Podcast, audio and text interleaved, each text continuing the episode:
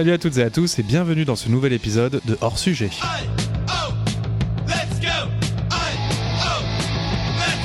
Je suis Cédric. Je suis Sipan. Je suis David. Alors aujourd'hui, on voulait coller à l'actualité cinéma puisque Wonder Woman 1984 de Patty Jenkins, qui sort aux États-Unis le 25 décembre, à la fois sur HBO euh, Max et en salle, devait sortir chez nous le 16. Mais le gouvernement a confirmé il y a quelques jours à peine que les cinémas n'allaient pas rouvrir tout de suite à cause de la situation sanitaire. Donc on va pas commenter cette décision stupide de nos dirigeants et on vous propose aujourd'hui un épisode sur certaines adaptations des comics et romans graphiques de chez DC Comics que nos invités et nous trouvons parmi les meilleurs du catalogue de la Warner. Et en parlant de nos invités qui ont eu la gentillesse d'accepter de venir parler avec nous aujourd'hui. On va faire les présentations tout de suite. Alors, Anne-Pauline. Bonjour. Tu as un blog, un compte Instagram qui s'appelle Happy Reading. Est-ce que tu peux nous en parler un peu? Euh, Oui, tout à fait. Alors, j'ai commencé il y a presque trois ans maintenant. C'est un, un, compte Instagram tout d'abord et après, je suis partie sur euh, le blog pour parler de littérature, particulièrement jeunesse ou young adulte, comme on dit plutôt aux États-Unis. Donc, euh, tout ce qui est euh, dystopie, romance et qui est très, très, très adapté à l'écran en plus aujourd'hui. Donc, voilà. D'accord.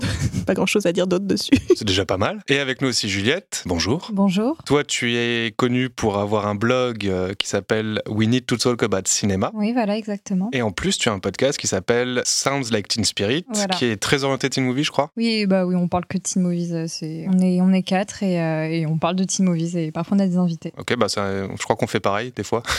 ah, ah bon Ok, et bah écoutez déjà merci à vous d'être venus. Merci Bah, pour l'invitation. l'invitation, ouais. Et on va parler donc des adaptations de DC Comics qu'on considère comme étant parmi les meilleures. Alors forcément c'est un petit peu subjectif, mais on va avoir l'occasion de débattre sur les films ensemble. Mais avant de commencer, on va parler de DC Comics car c'est pas juste l'écurie des Batman, Superman, Wonder Woman, et c'est Sipan, notre expert en comics maison, qui va nous en parler. Alors DC Comics, en fait, c'est une boîte d'édition américaine qui a vu le jour dans les années 30 et qui a connu un énorme succès auprès de ses lecteurs en renouvelant constamment ses intrigues et ses personnages. Aujourd'hui, c'est des milliers de personnages qui ont vécu de folles aventures et qui ont captivé et continué à captiver plusieurs générations de lecteurs. Des super-héros comme Batman, Superman, Wonder Woman, en passant par Flash, Hawkman, Blue Beetle, ou encore des méchants mémorables comme Lex Luthor, le Joker ou Poison Ivy. Il y a à boire et à manger dans un catalogue riche qui a vu des centaines d'auteurs et dessinateurs s'atteler à donner leur vision de cet univers super-héroïque et riche en couleurs. Depuis quelque temps, à moins que vous ne viviez sur une autre planète, vous savez que les adaptations de comics au cinéma ont un succès mondial et battent tous les records de box-office tout en créant de vives discussions parmi les spectateurs comme parmi les professionnels. De grands réalisateurs et réalisatrices sont à la tête de ces projets, des acteurs et des actrices venant de différents milieux du cinéma sont de plus en plus intéressés par cette vague qui ne fait que monter. L'histoire de DC Comics au cinéma ne date pas d'hier et a permis de conquérir un nouveau public,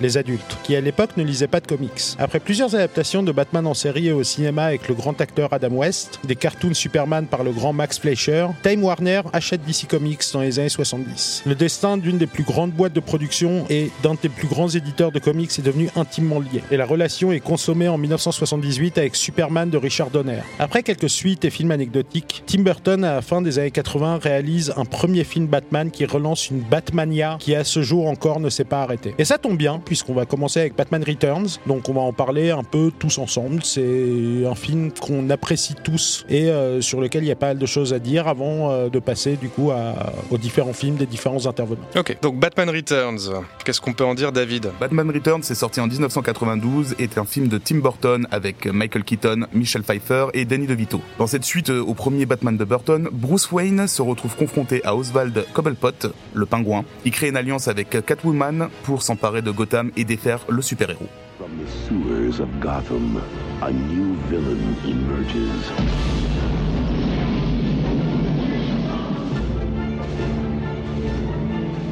You didn't invite me, so I crashed! From the rooftops of Gotham, the perfect enemy comes to life.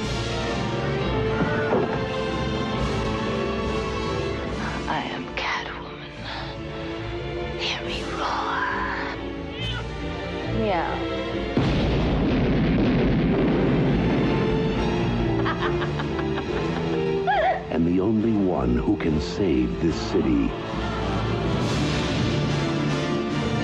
creature of the night. Batman Returns, du coup, qu'est-ce qu'on en pense? Déjà, euh, vous le connaissez depuis longtemps, j'imagine. Vous l'avez vu il y a plusieurs années, puisque vous êtes assez cinéphile, je crois. Et enfin, c'est un film auquel on est tous attachés, je pense. Moi, au début, je l'étais pas des masses. Et Ouais. c'est- non, mais c'est à force de le revoir que j'ai beaucoup aimé parce que euh, moi, j'ai découvert euh, Batman avec Nolan Mhm. et, euh, et j'aime beaucoup le personnage de Batman. Et je fais partie de ces gens qui, après, quand ils ont découvert les Burton, du coup, après, étaient très frustrés que Batman n'ait pas forcément un très grand rôle et que ce soit plus le- les gens autour qu'en ont un. Et aujourd'hui, ça me dérange beaucoup moins et je trouve que, enfin, même je revois ça, euh, je revois ça. Mais, euh, mais de base, j'étais pas si attachée que ça. Ah ouais? Maintenant, je le suis. Mais tu trouves vraiment que dans Batman Returns, il a, enfin, Batman a un rôle moins prépondérant, on va dire, que les autres personnages? Oui, mais non, mais oui, je pense qu'il a quand même un rôle, euh, un rôle un peu moindre, mais quand même qui est beaucoup plus euh, fort que ce que je trouvais euh, à l'époque. Il y a des choses très belles, surtout sur la fin. Mais on peut spoiler ou? Oui, là, pour le coup. Oui, bien sûr qu'on peut spoiler. En fait, je trouve que pendant tout le film, ouais, il est assez invisible, mais en fait, juste la fin où il parle avec Catwoman et qui dit je suis comme toi, je suis déchiré en deux, qu'il arrache son masque et tout, c'est pas grand chose, mais pour moi, ça,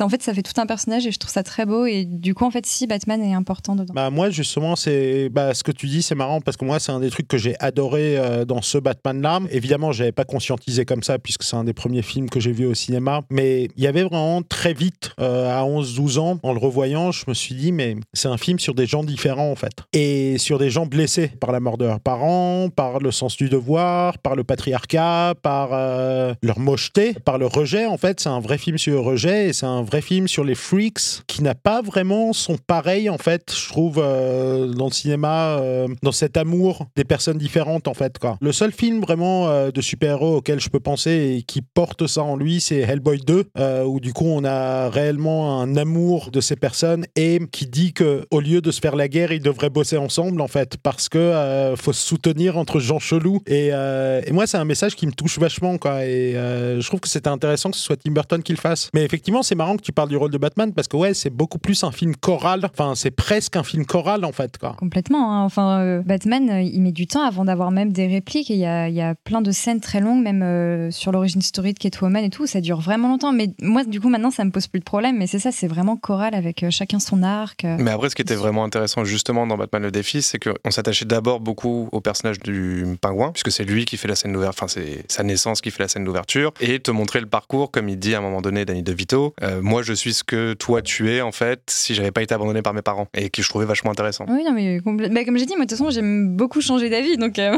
moi, maintenant, je suis d'accord avec vous. Et Anne-Pauline alors? Euh, moi, je voulais rebondir à ce que tu disais, Sipan, tout à l'heure sur la Batman Fever. Moi, je commence à avoir une Batman fatigue un peu. Et c'est-à-dire que le personnage de Bruce Wayne en, en lui-même commence à m'emmerder, en fait. je suis assez d'accord Et je l'ai ressenti assez tôt, en fait. Je l'ai ressenti à la sortie, enfin, peut-être un an après euh, The Dark Knight. Et pour moi, ce que je préfère de plus dans l'univers de Batman, c'est surtout ses antagonistes ou même les personnages secondaires. Et c'est pour ça que je continue avec plaisir de lire ou de regarder des Batman. C'est pour ces personnages euh, annexes, en fait. Parce que je trouve que c'est les plus riches, enfin, parmi les plus riches du DC Comics et même du grand public en général. Enfin, même sans avoir vu un Batman ou connaître Batman, tu connais forcément la figure du Joker ou de Poison Ivy ou de Harley Quinn. Et pour moi, ça, c'est intéressant et c'est vers ces personnages-là que je tends. Et du coup, j'aime beaucoup ce film parce qu'il fait la part belle, justement, à ses antagonistes où on a une, une très bonne backstory, on a des très longues scènes sur eux, on a une plongée sur leur psychologie qu'on n'a pas forcément avec d'autres films Batman, notamment sur Batman Returns, euh, Batman Begins, pardon. Et donc, du coup, j'aime beaucoup ce film pour ça. Et aussi pour le côté euh, cartoonesque, en fait, du, du film, parce que moi, j'ai grandi avec le Batman de 1992 que je regardais à la télé en dessin animé. Et Burton a su retranscrire, a su faire le, le lien, en fait, entre le côté euh, comics, le côté cartoon euh, et, euh, et l'adaptation cinéma, sans que ça tombe forcément dans le, dans le grotesque. Il y a un côté un peu fête foraine que j'aime beaucoup. Et, euh, et quand tu le regardes avec euh, ton regard de, gosse de 14-13 ans, euh, c'est tout de suite hyper jouissif d'avoir ça. Enfin, tout à l'heure, on en discutait, mais la scène du canard, pour moi, elle est, fantastique parce que j'adore cette scène parce qu'à la fois, ça sort de nulle part, c'est complètement idiot dans ce Gotham très sombre parce que le Gotham de, de Burton, je l'aime beaucoup parce que c'est un personnage à part entière aussi dans Batman le défi. Et du coup, tu as, ces scènes un peu ridicules qui arrivent, mais ça passe, ça passe. Il y a une espèce de, de logique en fait dans toutes les pièces physiques de Gotham que j'aime beaucoup et c'est pour ça que j'aime bien ce film. Très bonne explication, notamment de la bat fatigue, euh, parce que je la ressens aussi. hein, comme vous le savez tous, on est en 2020, on n'a pas forcément pu voir les gens qu'on aime, et j'ai l'impression que j'ai plus vu la mort des parents de Batman que mes propres parents cette année, en fait. Quoi. Et j'en ai marre que Batman soit trop souvent raconté pareil. Cette image au fond de la ruelle qui revient toujours, c'est comme les origin story. À un moment, il y en a marre, en fait. Et c'est un truc justement que j'apprécie dans un film dont on parlera tout à l'heure. Mais le côté fête foraine, effectivement, on le voit carrément, et déjà euh, dans le premier Batman de, de Burton, que je trouve pas très bon d'ailleurs, que je trouve très fatigant, très ennuyeux. Il y avait déjà ce côté fête foraine qui était très sympa en fait et qui là est maîtrisé de bout en bout parce que c'est un film très très sombre avec euh, des moments ouais justement proches du cirque, proches du, freak circus quoi. Mais, mais justement, par rapport à ce côté euh, cirque et fête foraine et tout, je trouve ça euh, assez touchant sur la fin, en fait, parce que y a, je trouve qu'il y a quand même tout un, tout un propos dans le mode les pauvres, ils ont essayé, en fait, d'être. les pauvres, quand je dis les pauvres, c'est le pingouin et tout ça. ils ont essayé d'être normaux, entre guillemets, et en fait, ils y arrivent pas. Et, pour moi, la quintessence, c'est le moment où le pingouin, il veut tuer Batman sur la fin, il chope un parapluie au hasard, il l'ouvre et il fait Ah, c'est un parapluie fantaisiste. Et en fait, je trouve ça assez déchirant parce que c'est vraiment en mode Bah, bah en fait, t'es relégué à ça jusqu'au bout et tu vas finir comme ça parce qu'on te voit que comme une créature de cirque et je trouve ça vraiment, vraiment Ouais, bien. c'est super fort. Je l'ai revu justement pour le podcast et rien que d'en parler, j'ai envie de le revoir en fait. Je trouve ce film très très puissant et c'est dommage que j'adore les Nolan, hein, mais c'est dommage qu'on parle un peu moins de celui-ci maintenant euh, parce que je lui trouve des qualités absolument exceptionnelles. En fait, tu l'as un petit peu dans euh, avec le personnage déjà du, du Joker, euh, que ce soit dans le Burton ou dans le Nolan, c'est aller jusqu'au bout dans la case qu'on te met de force et d'en profiter pour détruire en fait euh, le système. Et je trouve que tu l'as vachement avec le personnage de Catwoman et du Pingouin. Et, et je trouve ça beau en fait que euh, ce soit deux personnalités marginalisées qui n'auraient jamais été en contact s'ils n'étaient pas allés jusqu'au bout en fait dans leur démarche absolutiste d'être des freaks comme tu disais. Bien sûr. Et en fait, c'est tu te retrouves en fait dans euh, dans la case qu'on te met et en fait tu, tu restes marginalisé si tu décides de ne pas aller euh, si tu décides de ne pas aller jusqu'au bout de ta démarche et d'aller euh, aller puisqu'on m'a mis dans cette case de marginalisé, de moche ou d'inutile ou de pas intelligent, je vais être tout seul alors qu'en fait si je m'ouvre à d'autres opportunités, je peux faire une ligue de méchants et détruire Bien sûr, le bien sûr. Mais en même temps, il y a un truc très tragique. Enfin, je trouve que Batman, en général, c'est une figure tragique. Mais là, Burton l'a très, très bien compris. Quoi. Il y a un vrai côté tragédie dans tous ces personnages. Et tragédie au sens premier du terme. C'est-à-dire euh, qu'on a l'impression de voir une pièce tragique avec des personnages liés à un destin qui est plus fort que leur volonté, en fait. Quoi. Et ce que je trouve intéressant, c'est qu'en plus, ils essayent pas de faire une, une hiérarchie de la douleur. C'est-à-dire que Batman, ok, il a perdu ses, ses parents quand il était jeune, mais il reste quand même un multimillionnaire euh, qui quand même euh, a pas trop de problèmes dans sa vie et qu'il s'en crée lui-même en devenant un, un super vigilant. Et il y a ne pas, pas s'en sortir. Quoi. Ouais, c'est ça, c'est qu'il se complaît dans cette douleur, il cherche pas du tout à la soigner, c'est son, c'est son moteur de vie. Et jamais c'est remis en question, euh, quand tu parlais de la scène finale avec, euh, avec le pingouin, c'est c'est exactement ça, c'est euh, avec Catwoman, pardon, quand il enlève son masque et qu'il lui dit tu vois, on est pareil, il essaye pas de lui dire ta vie est pire que la mienne, alors que quand même un petit peu,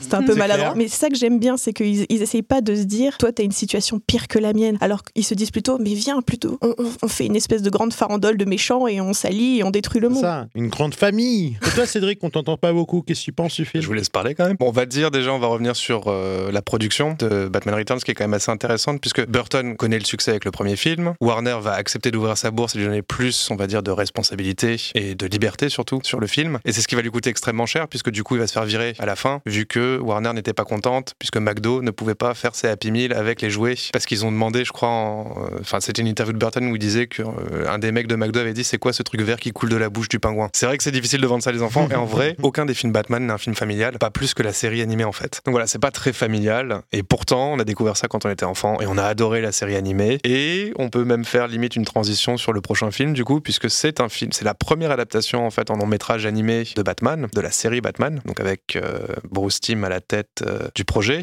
Donc ça s'appelle Batman contre le fantôme masqué. David, est-ce que tu peux nous en parler? Ou est-ce que quelqu'un avait encore quelque chose à dire sur Batman Returns? Il est génial. Ouais, il est vraiment bien. Sérieusement, si vous l'avez pas vu, on a un peu spoilé le film, mais regardez-le quand même parce que cette ambiance est absolument dingue. quoi. Et c'est un très bon film de Noël. Et c'est un Oui, film. c'est vrai. C'est vrai en plus. Ouais, Non, mais- Et l'air de rien, c'est quand même un film qui a le pouvoir de changer une vie en fait. Quoi. Enfin, le message, je l'ai vraiment trouvé très très fort. Non, puis même c'est un, un film politiquement assez intéressant parce que finalement le, le- le vrai méchant c'est Christopher Walken et c'est celui qui est pas supposé être un être un freak, c'est vraiment le, le- le chef d'État et tout et qui est horrible, qui est hyper pourri et c'est c'est sympa comme propos quoi quand c'est l'État les méchants puisque c'est la vraie vie. L'archétype en fait du capitaliste. Ouais, Ça fait réfléchir.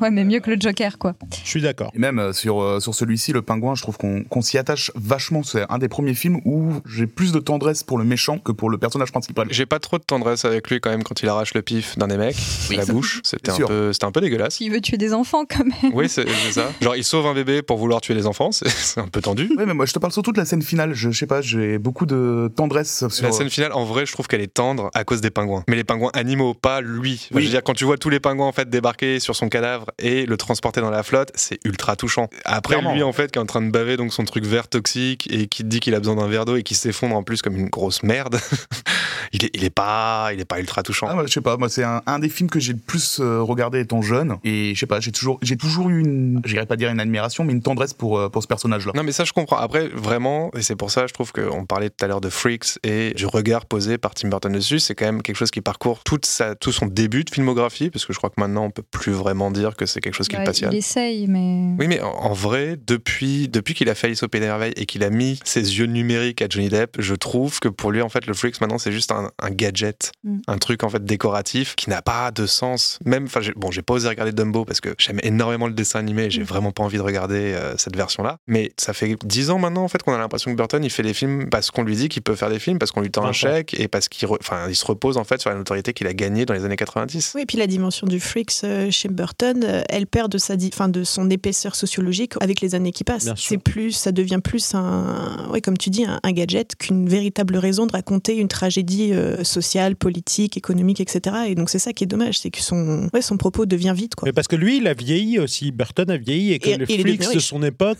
non mais les freaks de son époque où le freak que lui il était ne correspond plus à ce que les gens sont aujourd'hui. Il est complètement détaché de la notion même d'humanité. Donc je comprends pas pourquoi il s'est vertué à filmer des jeunes en fait. Quoi. Mais ça, je sais pas. Mais après, enfin, pour moi, le dernier film dans lequel il va parler de Freaks correctement, c'était Big Fish. Et Big Fish, donc, il avait fait à la mort de son père. Et en fait, avec Big Fish, j'ai l'impression qu'il enterre la, vision en fait qu'un membre de sa famille pouvait avoir de lui, puisqu'il s'était toujours un peu ressenti rejeté par sa famille, et que du coup, il perd la notion en fait du, du regard de l'autre, puisque lui, il a toujours vécu au travers du regard des autres, comme asocial ou euh, un peu à la marge. Et, Big Fish, en fait, comme c'est une espèce de film un peu deuil, un peu on passe à, on passe à autre chose, et qu'après, il va directement aller sur Charlie la chocolaterie, qui est un film dont il a dit qu'il l'avait fait plus ou moins pour ses enfants, parce qu'il voulait quelque chose d'un peu fun, d'un peu coloré. Et là, dès ce film-là, en fait, on voit que il sait pas trop quoi faire de son Willy Wonka. Mais bon, on va pas euh, épiloguer sur, euh, sur Tim Burton. Non, mais ce qui est intéressant, enfin, je, je m'en suis rendu compte là pendant qu'on en parlait, c'est que euh, je trouve que Burton, il est très fort pour faire des, une esthétique un peu conte de fées à des choses qui ne l'ont pas forcément à la base. Je trouve que bah, là, Batman Retourne, on parlait beaucoup de tragédie, mais je trouve qu'il y a aussi un côté très conte de fées, même rien qu'avec les, les animaux, les archétypes et toute l'esthétique gothique de Gotham, je trouve que ça rentre bien là-dedans. Et finalement, j'ai l'impression que dès qu'il a un vrai conte de fées entre les mains, bah là, il sait plus quoi en faire. Ouais. Et du coup, exemple, Charlie la chocolaterie ou Alice au Pays des Merveilles, qui est le plus. euh, ou Dumbo même.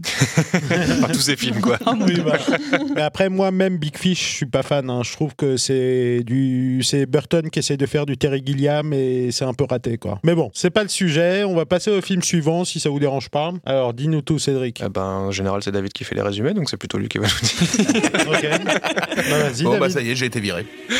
Mais non. Alors, Batman contre le fantôme masqué, sorti en 1993, est réalisé par Eric Radomski et Bruce Timm, avec les voix originales de Kevin McConroy, Dana Delany et le génialissime Mark Hamill. Suite au succès de la série animée, Warner lance un long métrage animé qui raconte la confrontation entre Batman et un antagoniste masqué qui tue les patrons de la pègre à Gotham. Alors qu'il démarre son enquête, Bruce Wayne va se rappeler son passé, comment il a débuté sa mission contre le crime et comment sa promesse faite à ses parents s'est mise en travers de sa vie sentimentale. Now, the Dark Knight confronts his newest and most menacing villain, Your angel of death awaits. the Phantasm, I want you. and faces his greatest danger, Can't be too careful with all those weirdos around. A soaring new adventure. Batman, Mask of the Phantasm, the animated movie. Pourquoi j'ai choisi ce film? C'est une des VHS que j'ai le plus poncé de mon enfance, puisque je l'ai chopé dès qu'elle est sortie. J'étais un fan absolu du dessin animé. C'était donc sur France 3 tous les soirs à 19h et il fallait pas le rater. Euh, avant de basculer ensuite, euh, enfin toujours sur France 3, mais le dimanche matin quand on regardait Taz et les Animaniacs. Et oui, gros souvenir. Et pourquoi ce film? Bah, Parce que je trouve, alors c'est très personnel encore une fois, que c'est de loin, de très très loin la meilleure adaptation en fait en film de Batman. Et qu'il n'y en a aucun qui lui arrive à la cheville. Voilà. Donc déjà je vois la tête de Juliette. On a posé les bails. Alors pourquoi est-ce qu'il est vraiment intéressant? C'est que c'est la première fois qu'on va s'attacher en fait à une relation sentimentale, notamment dans le dessin animé en fait de Batman, et que cette relation sentimentale est celle qui va le plus définir en fait son, parcours, c'est-à-dire qu'il renonce à cette relation pour pouvoir honorer la promesse qui est faite à ses parents, euh, qui est donc de, venger leur mort en nettoyant la ville du crime. Et il se trouve que, alors on va spoiler évidemment, mais la personne en face, enfin la personne donc euh, qui se sépare, va faire exactement le même chemin mais dans le sens inverse, c'est-à-dire qu'elle elle va choisir plutôt la vengeance mais personnelle et donc de franchir la ligne que Batman s'est défini de ne pas franchir, c'est-à-dire tuer ses ennemis. Et c'est elle, en fait, l'antagoniste masqué de, ce film. Donc, euh, ils ont un parcours à peu près similaire, c'est-à-dire qu'elle aussi, ses parents sont fait tuer par un patron de la pègre. Sauf que, voilà, elle, elle décide de prendre les choses en main et directement, en fait, de jouer les anges de la mort avec, euh, avec la mafia de Gotham. Donc, tout le monde a vu le film, au moins pour l'épisode, s'il ne l'avait pas déjà vu avant. Est-ce que vous, enfin, qu'est-ce que vous en avez pensé? Mais Moi, je le connaissais pas, donc je l'ai découvert grâce à toi. Et merci. J'ai vu la lumière. Il était. Euh, alors, je l'ai regardé en VF parce que je suis très, très, très attachée aux, aux, aux voix françaises du Batman parce que j'ai grandi avec le dessin animé et que, bah, voilà. Et, euh, et c'était mais incroyable. J'ai passé, euh, j'ai passé la meilleure 1h20 de ma vie. C'était. Enfin, il était, il était fou parce que pour moi, c'est l'un des films Batman les plus audacieux dans tous ses propos et, et cette façon qu'ils ont. Alors, du coup, j'avais la Batman fatigue et ça m'a revigoré un petit peu, tu vois. Parce que cette déconstruction du super-héros où en fait, tu ne deviens pas super-héros parce que tu as un, un un, appel soudain de vouloir défendre la veuve et l'orphelin, et parce que c'est devenu ton asile, ton échappatoire, et que euh, c'est là que tu y plonges toutes tes noirceurs, toutes tes débauches euh, psychologiques et, et, ton passé euh, et ton passé noir. C'est juste incroyable. Je, enfin, il y a un côté aussi très Citizen Kane dans le storytelling que j'adore, qui est hyper prenant. Et et puis moi j'aime beaucoup quand Batman aussi devient très détective où l'enquête en fait est pas forcément est tournée justement sur ce côté je vais ra rassembler quelques indices, il faut que je trouve qui a fait ça, et puis cette espèce de moralité, bon, il tue des gens de la pègre, est-ce que c'est vraiment grave? Et du coup, j'ai adoré. Pierre, le personnage de Claire Beaumont est incroyable aussi. En plus, le dessin est juste magnifique. Claire Beaumont, elle s'appelle Andrea Beaumont. Euh, Andrea Beaumont, pardon. Je sais pas pourquoi je vais l'appeler Claire. Andrea. ouais, le dessin est fou, quoi. Enfin, il est magnifique et c'est, enfin, vraiment, j'ai que des bonnes choses à dire sur ce film. Enfin, je pourrais en parler pendant des heures. Il était vraiment super. bah, bah, écoute, j'ai la même euh, origine historique que toi puisque je l'avais pareil pas vu, jamais vu avant. Et pareil, j'ai vu la lumière. non mais, non, mais c'est vraiment incroyable. C'est-à-dire que déjà, rien que le début avec le générique et les chœurs euh, avec la musique, mais alors moi déjà, ah j'en pouvais plus. Je, c'est le dessin est magnifique. Tout ce, c'était déjà dans, le, dans la série animée, mais voilà, tout ce Gotham en art nouveau, mais moi j'adore, je trouve ça sublime. Et voilà, comme dit Anne Pauline, c'est, ça, déconstruit pas mal la, figure du super-héros, je trouve. C'est assez dur comme film. Enfin, à nouveau, je vais parler de tragédie parce que pour le coup, la dernière réplique du film, c'est quand même Andrea qui dit euh, Je suis toujours seule. Et moi, je te Ah ouais, grosse ambiance, super. c'est, voilà, c'est, vraiment dur et c'est, enfin, non, c'est vraiment beau, j'ai beaucoup aimé. Voir la figure de Batman qui se rend aussi souvent au cimetière sur la tombe de ses parents. Et je crois qu'on la revoit. On revoit pas trop ça, sauf dans euh, Batman versus Superman, je crois. Ouais. Et c'est quelque chose qui m'a beaucoup touché. Et surtout, on revoit pas la mort de ses parents comme dans chaque truc Oui, basique. déjà, où mais- toutes les deux secondes, justement- on voit ses parents crever. Quoi. Là, au moins, on voit l'après. C'est ça. Et le fait qu'il a- qu'il y aille aussi souvent, en plus, il soit dans un, un cimetière euh, municipal, visiblement, et pas enterré sur, euh, sur la propriété. C'est plein d'éléments forts comme ça qui m'ont vachement plu, qu'on voit pas souvent dans des Batman. Et ça, c'était super. Parce que justement, ça le remettait un peu sur terre, ça le faisait redescendre de son piédestal. Euh, bah, il est paumé, en fait, il chiale. Il en a marre, en fait. Il est, il est coincé dans son costume de Batman, en fait. Et c'est ça ce que nous dit le fantôme masqué, finalement. Est-ce que c'est pas lui, ce fantôme masqué? Voilà, attention. Parce que il, il est piégé dans cette figure qui s'est autoconstruit. Il aimerait bien s'en échapper. Et justement, Andrea, c'était son, son échappatoire. Et finalement, ils sont tous les deux piégés dans, dans ce masque qui se sont mis tous les deux. Et c'est oh c'est shakespearien, c'est merveilleux. Moi, je vais aller encore plus loin. Je vais dire que ça touche même à une mythologie plus profonde que la tragédie ou le théâtre. C'est-à-dire que pour moi, alors vous me connaissez tous pour mon sens de exagération maintenant, mais Batman c'est Jésus, Andrea c'est Marie-Madeleine, quoi. C'est clairement le doute en fait, quoi. C'est clairement la passion du Christ de Martin Scorsese. C'est-à-dire qu'on a un Batman qui a une foi inébranlable jusqu'au moment où il trouve cet échappatoire et où il se dit, ok, là je doute, j'ai envie de passer à autre chose. Et dès que cette chose-là s'échappe, il revoit le vrai sens de sa vie. C'est-à-dire que, évidemment que j'exagère, mais je veux dire, c'est le parcours de la foi, en fait. De la foi en qui il est en ce qu'il doit faire. Et euh, au final la résignation en se disant bah je suis la seule personne qui peut le faire en fait quoi. Oui, mais c'est une fois qu'il a pas choisi. Parce que tu vois, quand il va sur le- la tombe de ses parents, il le dit. Enfin, il, il regrette d'avoir fait ce serment. Je, je- je- sais que je vous ai dit que je ferais ça. J'essaye, j'essaye, mais j'ai vraiment du mal. Il aimerait en fait se détacher de ce serment. Il le regrette. Et donc, du coup, c'est une fois qu'il a pas choisi, qu'il subit en fait. Surtout quand il, euh, justement il dit à ses parents euh, je suis heureux. Est-ce que ça vous suffit pas? Et en même temps, Ouais. il s'excuse d'être heureux à ce moment-là. Moi, Oh j'étais là. en Ah, larmes. non, hein, sûr. c'est- tellement beau et tellement dur. Mais y a un truc aussi que j'adore dans ce film-là, et justement, euh, t'en parlais Cédric tout à l'heure, euh, du fait que bah, Andrea c'est vraiment son opposé polaire en fait, c'est-à-dire que euh, ils sont pareils mais pas pareils, euh, avec des trajectoires différentes. J'adore euh, ce moteur de narration où on a un personnage qui est le parallèle de l'autre en fait. Ça fonctionnait hyper bien dans Skyfall, ça fonctionnait hyper bien dans Indiana Jones avec Belloc et tout. Enfin voilà, je veux dire, j'adore quand on a un personnage qui est le même mais pas tout à fait le même parce que il n'a pas interprété exactement pareil son parcours et je trouve que c'est une belle manière de montrer la complexité de l'humain en fait. Et quand ils sont amoureux, c'est encore mieux. Ça rapporte encore oui. du pathos, de la tragédie. Bien Moi, j'adore c'est ça. Je génial, j'adore ça aussi. Juste pour rebondir en fait sur ce que tu viens de dire, ils ont une trajectoire qui est parallèle mais où ils vont chacun dans un sens différent et pourtant ils arrivent exactement au même point. C'est-à-dire que à la fin du film ils sont tous les deux tout seuls. Batman qui aperçoit en fait l'alliance, euh, enfin un truc qui brille dans, le, dans la Batcave et qui se, se rend compte qu'elle lui a laissé l'alliance et elle qui se retrouve donc sur le bateau comme Juliette disait avec un mec qui vient lui parler en lui demandant si elle voulait pas être seule et elle lui répond je le suis. C'est deux parcours différents pour un même point d'arrivée qui est la solitude. Elle elle a accompli ce qu'elle voulait, enfin pas tout à fait puisqu'elle réussit pas complètement à venger son père et lui ben lui c'est un boulot en fait à vie qu'il a décidé de-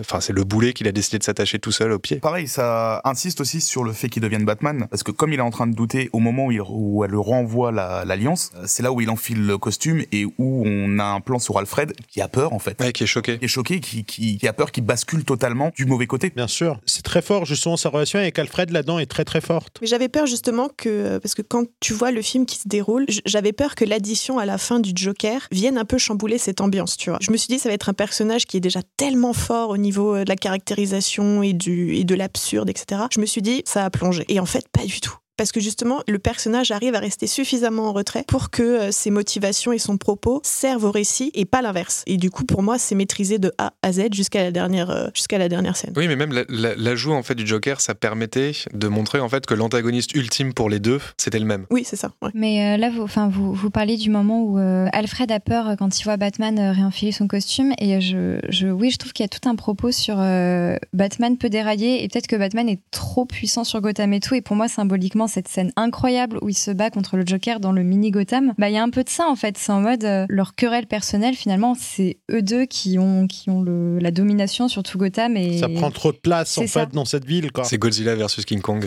moi je l'ai vu comme ça. hein. Moi je l'ai vu comme Hot Fuzz. Ah, moi, ça m'a fait penser à des séries euh, de japonaises euh, type euh, les Power Rangers, personnellement. Ah oui, d'ac- d'accord, ok. Pas la même ambiance. deux salles, deux ambiances, voilà. Il y avait la scène aussi qui m'avait vraiment marqué, c'est celle où Batman est un peu pris au piège dans l'immeuble avec tous les flics de la ville qui commencent à lui tirer dessus, où il est blessé, le costume est déchiré, il sait pas s'il va s'en sortir. On le voit rarement en fait ce Batman-là, surtout dans la version animée de- des années 90. Et ça m'a mais, mais retourné. Je me dis si j'avais vu ce film en étant jeune, j'aurais été choquée parce que vraiment tu le vois presque en fin de vie, il est à l'agonie, il, il a du sang, beaucoup de sang, et il, il s'extire tant bien que mal. Cette scène était incroyable aussi. Je trouve que c'était vraiment audacieux pour, euh, pour un animé de l'époque de le montrer comme ça en tout cas. Après, la série animée avait pris beaucoup justement d'épisodes pour mettre Batman dans des situations. Enfin, il y a quand même un épisode où il devient aveugle. Oui, c'est vrai. Il va y avoir un, enfin, il y a plusieurs épisodes où on va voir du sang, ce qui était quand même rare, pour pas dire impossible, euh, à la télé américaine, surtout sur les chaînes euh, pour enfants. Enfin, la, la série animée a pris un parti pris de noirceur assez extrême, très adulte, plus jeune adulte en fait que, que enfant. Et je trouve que c'est ce qui fait vraiment toute son identité en fait. C'est comme ça qu'on qu'on la retient et qu'aujourd'hui encore en fait on peut la regarder, vu qu'en plus elle est très intemporelle, puisque le Gotham en fait il est, je veux dire, il y a des, il y a des dirigeables quoi. Enfin, on a, on a jamais vu une ville avec des dirigeables à part dans du steampunk. Ou en 1942, En 1942. Berlin. Oui, oui, d'accord. On ne touchera pas au point Godwin. Non, on espérait l'éviter, mais Tipan est là. Salut. Est-ce que quelqu'un a encore quelque chose à dire sur euh, Batman contre le fantôme masqué? Alors moi, juste pour ceux qui adorent regarder en VO, donc déjà la version VO est géniale. Je suis un grand fan de Mark Hamill euh, en Joker, mais pour le coup, la version française est vraiment cool. Elle est bien, bien doublée, bien rythmée. On a encore une qualité justement de, euh, de doublage à cette époque-là qui est assez agréable contrairement à maintenant. Bon, pour une autre, euh, pour d'autres raisons plus budgétaires et de temps. Mais euh, voilà, c'est pour moi c'est un des animés Batman que je peux regarder et en français et en anglais. Mais c'est surtout que c'était l'époque en fait où les doubleurs c'était des vrais doubleurs, Ouais, c'est-à-dire c'est qu'on n'appelait pas en fait ah tiens regarde il y a Kev Adams qui est disponible pour pouvoir faire la voix de Batman. Super. Même un acteur, parce qu'un acteur n'est pas un doubleur, en fait. C'est pas du tout le même taf, quoi. Le travail de doublage, là du coup, euh, je prends un petit peu euh, la défense de mes collègues. Le travail du doublage est totalement différent de l'acting en propre, à proprement parler. C'est-à-dire que là, tu te retrouves face à un écran. Il faut que toute l'équipe travaille là-dessus, soit arrive à se projeter et à retransmettre une émotion, alors que tu ne peux jouer avec personne et aucun élément. Et c'est ça que j'adore moi dans les anciens films, c'est qu'on arrivait encore à avoir euh, cette émotion-là, justement euh, parce qu'on avait le temps et le budget. Pour le coup, là, on parle du long métrage, mais toute la série animée Batman, le doublage était parfait. hein. C'est-à-dire que c'était quelque chose de récurrent. Semaine après semaine, le doublage était très bien. Moi, c'est pour ça que je l'ai regardé en VF. J'ai j'ai un attachement euh, à, à des voix, euh, enfin la voix de, de Alfred ou la voix même du Joker, elles sont iconiques. Et quand j'ai vu que c'était les mêmes doubleurs, j'ai dit alors, je regarde en VF. Ouais, mais après c'est vrai que quand tu découvres la voix de Mark Hamill sur le Joker c'est quand même quelque chose d'assez Oui, bah, extraordinaire. je, je l'ai découvert euh, plus tard, du coup, quand j'ai commencé à les regarder en VO. Mais je me suis dit, allez, c'est Noël, j'ai besoin d'un peu de nostalgie, de réconfort, regarder en VF. J'ai fait comme toi, je l'ai regardé en VF aussi, du coup. Moi personnellement, j'ai regardé dans les deux versions. Moi, j'ai découvert en VO, parce que jusque-là, j'ai regardé qu'en VF, et euh, la VO est très très bien. On va juste conclure en disant quand même que beaucoup de, surtout depuis quelques années, en fait, Warner se relance dans l'animation, dans les longs métrages animés de son catalogue DC Comics. Il y en a quelques-uns qui sont très bons, il y en a d'autres qui sont très médiocres. On va pas parler donc de Killing Joke, qui est quand même assez, assez catastrophique, on va dire. Ah, je suis pas d'accord avec toi. Il y a une scène vraiment qui. Non, non, il n'y a pas qu'une scène qui est catastrophique. J'ai pas osé regarder. Enfin, tout le traitement du personnage de Barbara Gordon, il est insultant au possible, quoi. Enfin, c'est c'est juste pas possible. Mais il y en a d'autres, il y en a plein d'autres. Il y a Superman Red Son qui euh, n'est pas une BD extraordinaire à la base, euh, en tout cas d'après- belle. Mais le film est très bien. Justice League Apocalypse War euh, était très bien aussi. Enfin, vraiment, c'est un catalogue qu'il faut prendre du plaisir à découvrir parce qu'il y a du très bon, il y a du beaucoup moins bon. Mais euh, enfin, pour le la coup, série Justice League est très bien aussi. hein, la série oui, alors après, il y a aussi les séries des. Enfin, il y a toujours les séries des années Teen 90. Titans Go et tout. euh, C'est- trop bien ça. hein. C'est trop bien. C'est Teen Titans. Go to the Movie, j'ai failli le prendre. C'est génial, c'est génial. Et en plus, c'est la seule interprétation donc de Nicolas Cage en Superman dedans. Moi, c'est la série euh, Young Justice. Je suis fanissime. J'ai regardé, mais en boucle, les, les séries. Ah, moi, alors que je regardé. regarde jamais, jamais, jamais plusieurs fois une même série. Mais alors, Young Justice, je l'ai saigné à blanc. Ah, Moi, c'était euh, Batman et ensuite c'était Justice League et Justice League Limited que j'adorais. Ils avaient sorti aussi une série, euh, c'était euh, Batman qui fait équipe à chaque épisode avec une personne. Et chaque épisode, en fait, le concept, c'est qu'il fait équipe avec, euh, enfin, c'est crossover avec d'autres gens du DC Comics, du DC Universe, quoi. Mais on va abandonner Batman et la plupart des super-héros pour partir sur Watchmen. Parce qu'en fait, le truc, c'est que DC Comics, c'est pas que les super-héros. À partir des années 80, en fait, il y a une vague d'auteurs anglais qui ont débarqué aux États-Unis sous l'impulsion de l'éditrice DC Comics, Karen Berger, qui allait dénicher différents talents, en fait, dans la revue de science-fiction euh, et de bande dessinée anglaise euh, 2000 AD, où on a créé notamment Judge Dredd et pas mal d'autres euh, bandes dessinées qui ont marqué leur époque. Des BD très punk, très adultes et en même temps très déjantés. Et c'est comme ça qu'on a commencé à avoir des auteurs comme Alan Moore, Neil Gaiman, Peter Milligan, qui sont retrouvés euh, d'Angleterre aux États-Unis et qui n'avaient pas le même point de vue sur les super-héros en fait. C'est-à-dire qu'ils ont commencé en faisant du super-héros, même avec une approche très postmoderne, très sombre. Et je veux pas dire que parce que c'est sombre, c'est adulte, mais en tout cas les thématiques étaient adultes. C'est-à-dire que ça parlait de couple, ça parlait d'homosexualité, ça parlait euh, de Nick la police, etc. Quoi. C'est quelque chose de plutôt rafraîchissant dans un monde jusque-là assez aseptisé. Et euh, donc, euh, fort de, bah, du succès de ces BD, il y a eu euh, la branche Vertigo qui a été créée donc euh, chez DC Comics, qui était donc euh, une branche ligne éditoriale qui privilégiait justement tous ces auteurs-là. Les comics euh, donc Vertigo ont à leur tour donné des adaptations. Donc, on a eu des adaptations de bandes dessinées comme Hellblazer, comme euh, V pour Vendetta, et notamment une adaptation d'un de ses plus grands succès euh, critiques comme commerciaux, une adaptation de Watchmen par le réalisateur Zack Snyder, qui est un réalisateur que j'aime bien, malgré tout ce qu'on peut dire sur lui. Et donc, euh, on Malgré tout ce que tu peux dire sur lui. Il y a plein de gens qui disent des choses sur Zack Snyder, des choses mauvaises. Oui, d'accord. Bon, enfin, bon, là, tout de suite, autour de cette table, nous, on n'avait rien dit. C'est vrai. On n'a pas spécialement d'avis là pour l'instant. On n'a pas spécialement d'avis. Release the Snyder Cut et tout. Enfin, c'est je toi le je seul à l'avoir comparé hors antenne à Leni Riefenstahl. hein. C'est pas mal. C'est- Enfin, je veux dire, euh, c'est quand même quelqu'un qui a marqué son époque euh, Ah oui, visuellement. bah, hein. Hitler aussi, hein, j'ai envie de te dire. Et on a touché le point Godwin. Ça y est, on y est. Du coup, Watchmen, David, de quoi ça parle Alors, Watchmen, sorti en 2009 par Zack Snyder avec Patrick Wilson, Jackie Earl Haley et Maylin Ackerman. Adapté du comics écrit par Alan Moore, Watchmen se déroule dans un monde où les USA ont gagné la guerre du Vietnam et le risque d'une escalade nucléaire entre les États-Unis et la Russie grandit un peu plus chaque jour. Alors que le comédien, un ancien membre des Watchmen, est assassiné, ses anciens collègues vont commencer à mener l'enquête pour comprendre qui veut tuer les super-héros.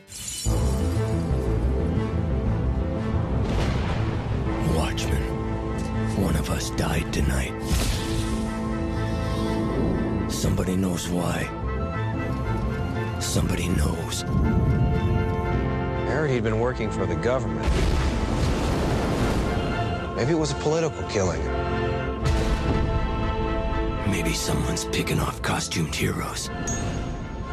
Pour Watchmen, donc euh, c'est Juliette qui a choisi Watchmen. Parle-nous un peu de ce film, de comment tu l'as découvert, de pourquoi tu l'aimes, ce qu'il veut dire pour toi, etc. Euh, alors Watchmen, j'ai un, parcours un peu, un peu long avec ce film. Enfin, c'est vraiment un film qui fait partie du tout début de ma cinéphilie. C'était bah, quand je commençais à m'intéresser au cinéma et je voulais voir plein de films et, j'adorais les, films de super-héros. Je me rappelle, j'avais regardé Sin City et juste après, j'avais regardé Watchmen. Et, euh, et ouais, non, Watchmen, c'est un film que j'avais beaucoup aimé esthétiquement. Il m'avait énormément plu, mais moi, j'admets, enfin, ce que j'ai découvert après en voyant d'autres films de Zack Snyder, c'est que moi, esthétiquement, je, je je l'adore. J'adore euh, les réalisateurs très formalistes, donc forcément j'aime beaucoup. Et euh, c'est surtout en fait tout le propos politique autour et tout. Moi je m'attendais pas du tout à ça quand je savais pas du tout ce que c'était moi Watchmen à l'époque en fait. Et du coup quand il y avait tout, ce dilemme à la fin et tout, moi ça m'a ça, ça blow my mind. J'étais super jeune, j'étais en mode oh mon dieu mais qu'est-ce qu'il fallait faire et tout. Enfin j'avais adoré. Et, euh, et, voilà et après en fait Watchmen c'est un film que je n'ai pas cessé de revoir différemment. C'est-à-dire qu'après j'ai découvert Alan Moore, donc du coup là j'ai lu la BD, j'ai vu comment c'était différent, j'ai vu que tout le monde détestait Watchmen de Zack Snyder et je comprenais pas pourquoi. Et du coup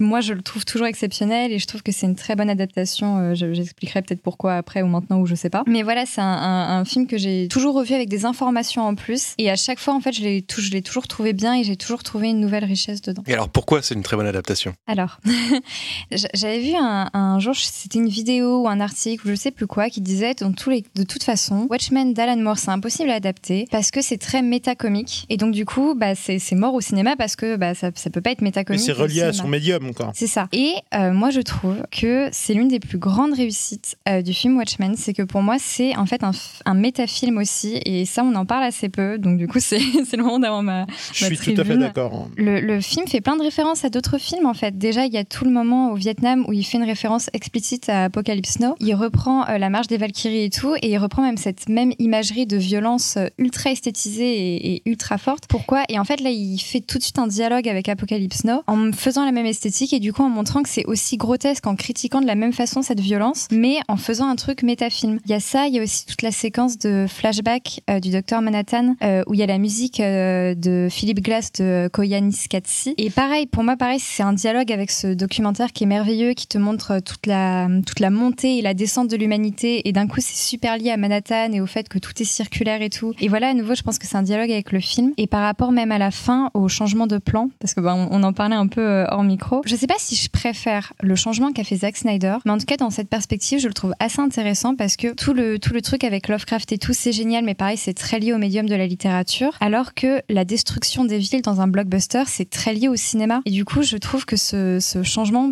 crée ouais, un dialogue en fait avec toutes les destructions de villes qu'on a pu avoir au cinéma avant dans les blockbusters. Et, du coup, je trouve ça euh, très intéressant comme, euh, comme idée de changement. Mais après, en fait, en termes de destruction, dans la BD, la ville est détruite aussi. C'est-à-dire que quand l'alien, enfin la en tout cas, arrive dans Manhattan, il y a aussi une explosion, il y a aussi des milliers de morts. C'est pas tellement, en fait, moi je trouve que le changement, c'est pas tant un dialogue en fait avec le cinéma, c'est plus peut-être une facilité par rapport au spectateur, parce que sinon, Oui, en fait, on rentre dans un film très très long. Dans la BD, en fait, le plan est plus ou moins expliqué avec le recrutement des dessinateurs, les gens qui disparaissent, et, et après, bon, bah, donc on comprend le plan d'Ozymandias notamment à la fin. Là, on partait, enfin déjà le film est très long, je crois qu'il fait 2h45 dans sa version cinéma, 3h06 dans sa version director's cut, et 3h26 dans sa version ultimate. Donc bon. Non, je crois que c'est même 4 heures. Hein. Sur la version Ultimate Ouais. C'est pas improbable.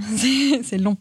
Mais voilà, Zack Snyder, de toute façon, il est connu pour faire des versions longues de tous ses films, à peu près. Enfin, en tout cas, depuis quelques années. Si Pan, tu voulais dire quelque chose, peut-être Non mais attends, juste, Ah, excuse-moi, pardon. non mais pour rebondir à ce que tu disais, je suis d'accord avec toi sur le fait que oui, je pense aussi qu'il y a beaucoup de facilité euh, là-dedans et tout, mais je trouve quand même qu'il y a quelque chose d'un peu plus proprement cinématographique, enfin peut-être pas proprement cinématographique, mais de, sans, sans la pieuvre, quoi. enfin que, euh, juste une explosion qui vient de nulle part et tout, et par rapport à, aux imageries de New York où c'est juste des explosions ou quoi, selon moi, ça c'est un peu plus cinématographique quand même que que, que une pieuvre. Par rapport à cette fin, le souci que j'ai, c'est pas tant euh, qu'ils échangeaient les pieuvres. Enfin, je veux dire, ça reste quelque chose d'esthétique en fait. Alors, ça reste quelque chose de thématique. Oui, c'est Lovecraftien, c'est tout ce qu'on veut, etc. Mais je veux dire que ta ville soit détruite par des pieuvres ou un rayon laser, euh, je m'en branle. Ta ville est détruite, quoi. Mais le truc, c'est que le truc qui change vraiment et qui m'a gêné dans la fin de Watchmen, que, que par ailleurs j'adore, cette fin, c'est limite le seul truc qui m'a un peu déçu. Pas pour une histoire d'alien, etc.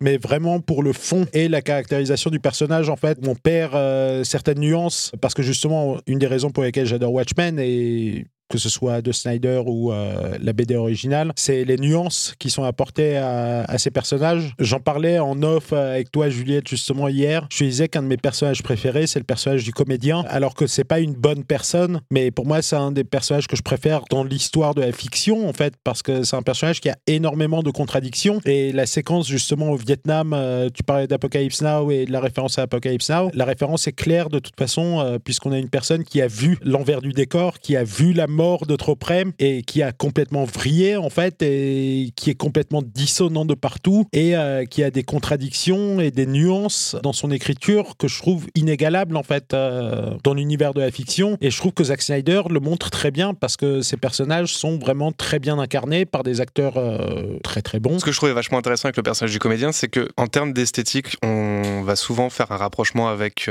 comment il s'appelle le personnage du hibou là en anglais? C'est Night Owl, c'est ça? Night Ouais, ouais. ça. Souvent en fait on le rapproche euh, en termes d'esthétique parce qu'il a une ressemblance, on va dire, avec Batman. C'est le seul qui va avoir en fait des véhicules et des machins. Je trouve que si on regarde bien, le comédien ressemble plus à Bruce Wayne, mais dans une version en fait où Bruce Wayne a été à la guerre et il a été, il a été confronté à la mort d'innocents et ça le rend dingue. Pas la mort de ses parents en fait où il va chercher de la justice. Non, il va lui devoir aller buter des gens et il revient et il va mettre une meuf en cloque et en fait la buter. Il va euh, violer une de ses partenaires. Enfin, c'est vraiment en fait cette espèce de Batman qui bascule complètement et qui décide de devenir une espèce de rebelle plus ou moins à la solde en fait de certains gouvernements en fait en fonction de celui qui paye le mieux. Et qui est pourtant le personnage le plus rongé par des regrets de tout le film en fait. Quoi. plus sur la fin que vraiment sur la durée en fait. C'est- plus quelqu'un qui à un moment donné va se poser en, enfin, en répétant constamment que tout est une blague, que euh, le, le monde est une blague, etc. La façon dont il prend son surnom est pas complètement anodine. Et, et en fait à la fin oui le mec est assis sur son fauteuil, il attend en fait patiemment que quelqu'un vienne euh, le tuer et c'est finalement ce qui arrive. Et la confrontation qu'il a avec un de ses anciens ennemis, où justement il se rend compte de ce à quoi il a participé et du fait que euh, c'est quelqu'un qui en a trop vu, c'est quelqu'un qui a fait trop de merde en fait, et qu'à un moment dans la balance, dans sa balance morale, lui-même ne peut plus le tenir en fait. Et donc Anne-Pauline, est-ce que toi tu as une opinion, un avis ou une digression que tu veux faire puisqu'on oui. a tous l'air d'en faire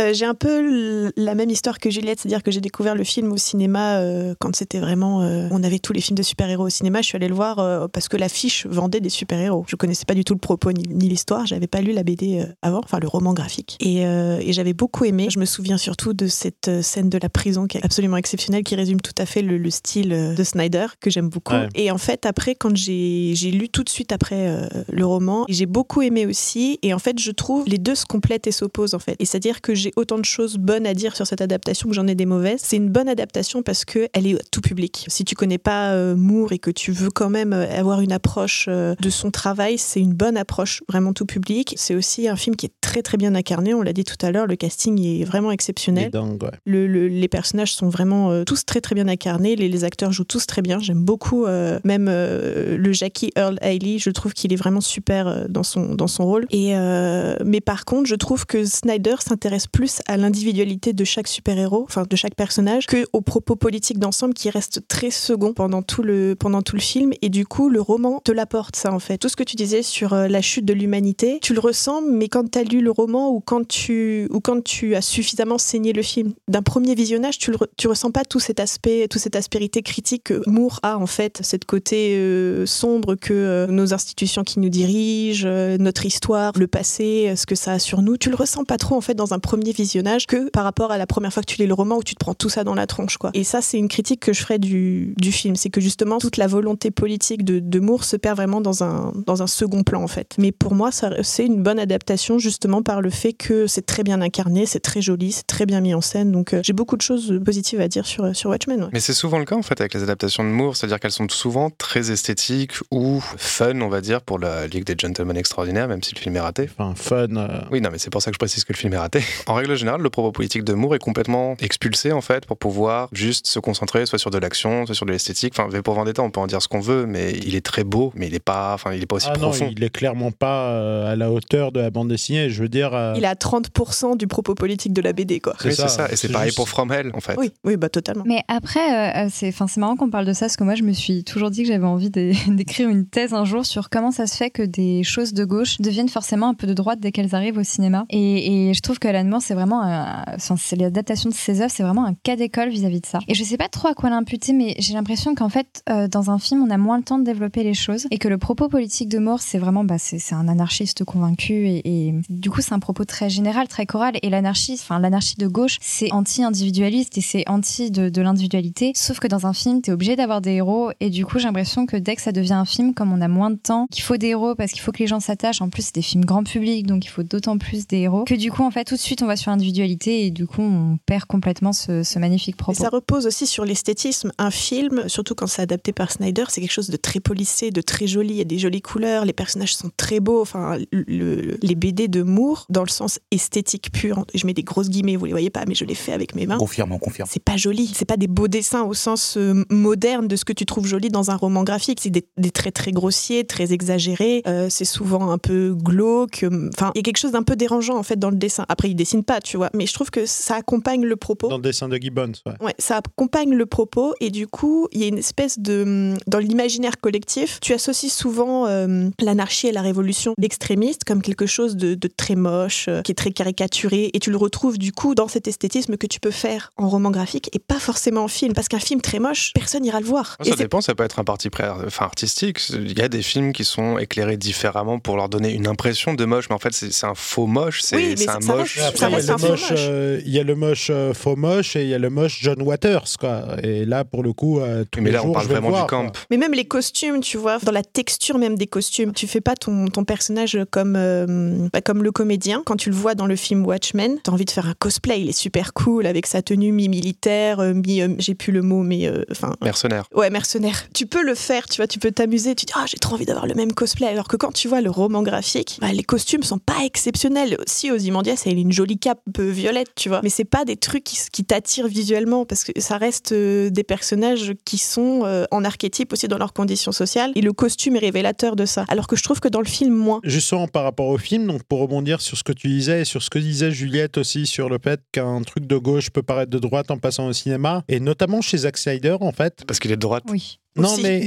c'est pas ça le truc. C'est qu'il y a une, c'est, enfin, pour le coup, il y a une réelle explication derrière. C'est que Zack Snyder est randien en fait. Donc, il adhère à la psychologie, euh, enfin, aux théories d'Ayn Rand, euh, donc qui a créé l'objectivisme, qui dit que du coup, euh, c'est les opportunités et il faut réussir, c'est la gagne et c'est vraiment écraser tout le monde si on doit le faire. Pour Zack Snyder, clairement, il s'identifie à Rorschach en fait. quoi. Et ça se sent dans sa manière de le filmer, ça se sent dans la manière de le raconter et il s'identifie aussi un peu à Ozymandias parce que justement, c'est très facile d'interpréter ces personnages à la lumière de l'objectivisme. Là où euh, justement, c'est peut-être pour ça aussi que son Batman dans Batman vs Superman, bah, il marque des gens au fer rouge pour qu'ils aillent se faire buter en prison. quoi. C'est-à-dire que en parlant d'objectivisme, c'est pas le premier cas dans l'histoire de la bande dessinée. On avait Steve Ditko euh, chez Marvel, co-créateur de Spider-Man, qui a lâché Spider-Man parce qu'il était lui aussi objectiviste et il pouvait pas supporter que Stan Lee ne fasse pas en sorte que Spider-Man euh, tue les méchants en fait parce qu'il disait mais c'est complètement con en fait. Il devrait les tuer pour que les mecs ils reviennent pas. Pourquoi il les tue pas? Pourquoi il prend pas son destin en main en fait? Et il y a vraiment ce côté euh, à travers ce prisme là qui peut paraître effectivement guillemets de droite quoi. Mais, mais ça, je, enfin, je, c'est quelque chose que j'ai souvent entendu par rapport au fait que, euh, que Rorschach dans le film, il est beaucoup plus positif que dans la BD, ou pareil bah, pour Ozymandias, même je l'ai aussi beaucoup entendu pour le comédien, par exemple. Et c'est des arguments que j'entends, et dans les faits, j'aimerais être d'accord, parce que je suis d'accord pour dire que Zack Snyder est de droite et, que Alan Moore, il, il est carrément de gauche et je suis carrément la,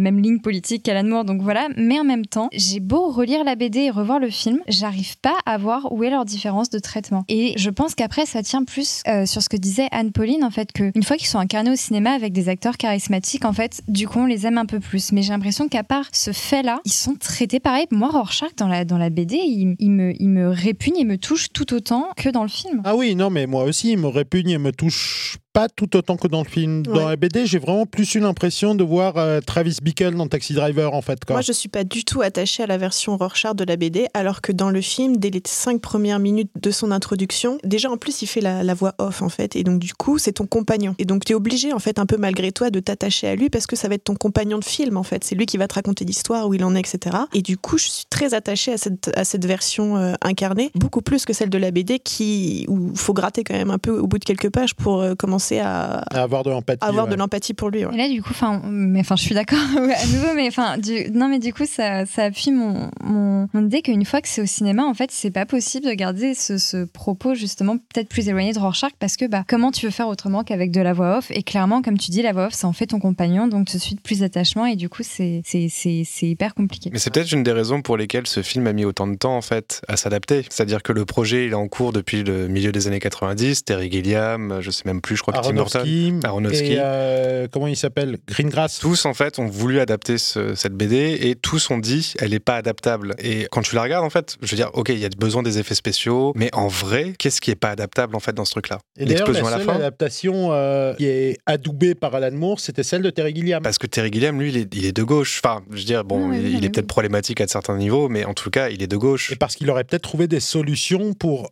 faire un réel travail d'adaptation et pas seulement de copier-coller. Et je dis pas que Zack Snyder a fait du copier-coller, mais il ne prend pas non plus de grosses libertés par rapport à la bande dessinée, sauf dans ce générique absolument fantastique et magnifique et renversant, euh, qui est un des plus beaux génériques que j'ai vu. euh, Qui est pas. Enfin, il y a une liberté dans l'idée, par exemple, de mettre Ozymandias avec David Bowie euh, dans le même plan, mais en vrai, tout ce qu'on voit est raconté dans la BD. Il y a plein d'articles de presse, il y a plein de trucs qui vont raconter en fait ces histoires. Le personnage de l'ancien Night Owl qui va raconter aussi la mort de euh, son ancienne collègue des Minutemen. Enfin, tout ce qu'on voit dans le générique existe en fait dans, dans la bande dessinée quelque part. Oui, bien sûr. Moi, là où j'aimerais revenir, c'est que cette question du copier-coller, c'est aussi une critique que j'ai beaucoup entendue sur Watchmen. Mais en fait, je vois pas en quoi c'est un manque d'audace, puisque ça doit être l'un des seuls qui le fait, en fait. Donc, justement, pour moi, ça, ça devient de l'audace et ça devient super intéressant. Ce parce serait quand même oublier Robert Rodriguez en 2005. Oui, c'est vrai. Mais qui lui, pour le coup, bon, c'est vraiment un copier-coller. Peut-être pas l'un des seuls dans ce cas-là, mais c'est c'est pas si courant que ça. Et pour moi, ça me paraît pas. euh, Ah, mais je disais me pas ça comme une critique. Je trouve ça très intéressant et très osé. Il y a des plein d'effets de cadre, de surcadrage, où, où pour une fois, en plus, les ralentis de Snyder ont limite plus de sens que d'habitude parce qu'au moins ça s'arrête et ça devient des tableaux, enfin ça devient des cases. Et, et du coup, moi, je trouve ça très intéressant. Mais moi, je trouve ça très intéressant aussi. hein. Quand je parlais de copier-coller, c'est pour ça que j'ai mis deux, trois nuances, parce que je trouve pas que ici, ça a été une mauvaise chose, en tout cas dans la manière de faire de Zack Snyder, en fait. C'est-à-dire que ça rejoint ce que tu disais au tout début quand tu as commencé à parler du film, c'est que c'est du copier-coller, mais euh, avec une valeur ajoutée, puisqu'en fait, il y ajoute des choses propres au cinéma qui sont le mouvement et le son, en fait. Là où dans la BD, la notion de mouvement, on l'a surtout entre les cases. Là, bah, on va l'avoir par le biais du montage, par le biais du mouvement, par le biais de la musique, etc. etc. Et euh, comme tu disais, la scène de la guerre du Vietnam euh, qui reprend des codes du cinéma et non des codes de la BD, oui, je pense qu'Alan Moore, en écrivant cette scène, et Dave Gibbons, en la dessinant, ont pensé à Apocalypse Now, mais sauf qu'ils n'ont pas pu le retranscrire cinématographiquement. Donc en fait, à ce moment-là, il paie un hommage à deux choses, en fait. Il paie un hommage à la bande dessinée et à un film euh, qui, en plus, a très largement sa place au sein d'une œuvre complexe où on a des personnes qui ont vu des choses qu'ils n'auraient pas dû voir, en fait. Et qui va explorer justement le cœur de l'Amérique euh, à sa manière, en fait. Pour en revenir à Snyder, je pense que la critique qui a été faite sur Watchmen de copier-coller est pas juste il a pris cette BD, il a fait exactement la même chose. C'est plus il a déjà fait ça sur 300, il a Mm, déjà mm, fait un ouais. copier-coller, il se renouvelle pas le gars. Ça, ça, je suis d'accord, mais du coup, j'aime bien, ouais, enfin, j'aime bien Watchmen parce que selon moi, dans 300, c'est un peu raté, un peu moche, alors que sur Watchmen, je trouve pas ça moche du tout. Donc, du coup, je suis contente qu'il ait repris son idée parce qu'au moins, cette, cette fois-ci, c'est bon. Oui, non, mais sur 300, enfin, il y avait déjà aussi cette idée de faire des ralentis pour en faire des tableaux avec la scène où il jette tous les gens par la falaise. Enfin, c'était très euh, jusqu'au boutiste, mais comme à chaque fois avec Zack Snyder, on va dire. En plus, c'est Zack Snyder qui adapte Frank Miller, alors là. Voilà. Oui, c'est ça, c'est genre il a, il a quand même eu euh. la gentillesse de nous les couvrir parce que dans la BD ils sont tous à poil. hein. que peut-être que des gens auraient préféré voir Gérard Butler tout nu, je ne sais pas. Je Oui. ne sais pas. Sur euh, Sucker Punch, je trouve qu'il arrive bien y faire ces tableaux comme ça. Sucker Punch, il est exceptionnel. Oui. Mais encore une fois, c'est plus. euh, il, est, il est très fort pour la caractérisation, mais il est très mauvais sur le background story, je trouve, Snyder. C'est le propos de Sucker Punch, tu l'as quand tu le regardes deux, trois fois, le film. Oui, oui, complètement. Et, et même, euh, je sais pas si vous avez vu les directeurs Scott, mais je trouve qu'elle est assez nécessaire même pour comprendre. Totalement. le- C'est l'énorme problème de de Zack Ouais. Snyder, qui est le même problème que pour Ridley Scott quand il décide de faire un film trop long et qu'il le redécoupe, c'est que tu as besoin de voir la version longue pour Bien sûr. comprendre correctement le film. Batman v Superman est illisible dans son montage cinéma. Totalement. Pour le directeur Scott apporte pas énormément par rapport à certains défauts scénaristiques, on va dire, du film. Mais en vrai, c'est dommage en fait que Zack Snyder soit constamment obligé de se brider parce qu'il a toujours des projets de 3h, 3h40. Et à chaque fois, les mecs lui disent Alors on te le paye et tu vas pouvoir tourner tes 3h40, mais en vrai, dans les salles, on va te sortir un film de 2 heures que tout le monde détestera. Et je comprends pas l'intérêt en fait. Je comprends Ouais. pas. Oui, non, juste pour euh, faire quel- quand même quelques éloges à Zack Snyder, qui est selon moi quand même un, un très bon réalisateur malgré euh, ses propos politiques. Sa mise en scène de, de Watchmen, je la trouve très intéressante, et notamment dans son jeu des formes géométriques. En fait, je me suis rendu compte à force d'avoir poncé ce film, enfin, je l'ai beaucoup trop vu, c'est complètement indécent pour un film autant de droite. Et euh,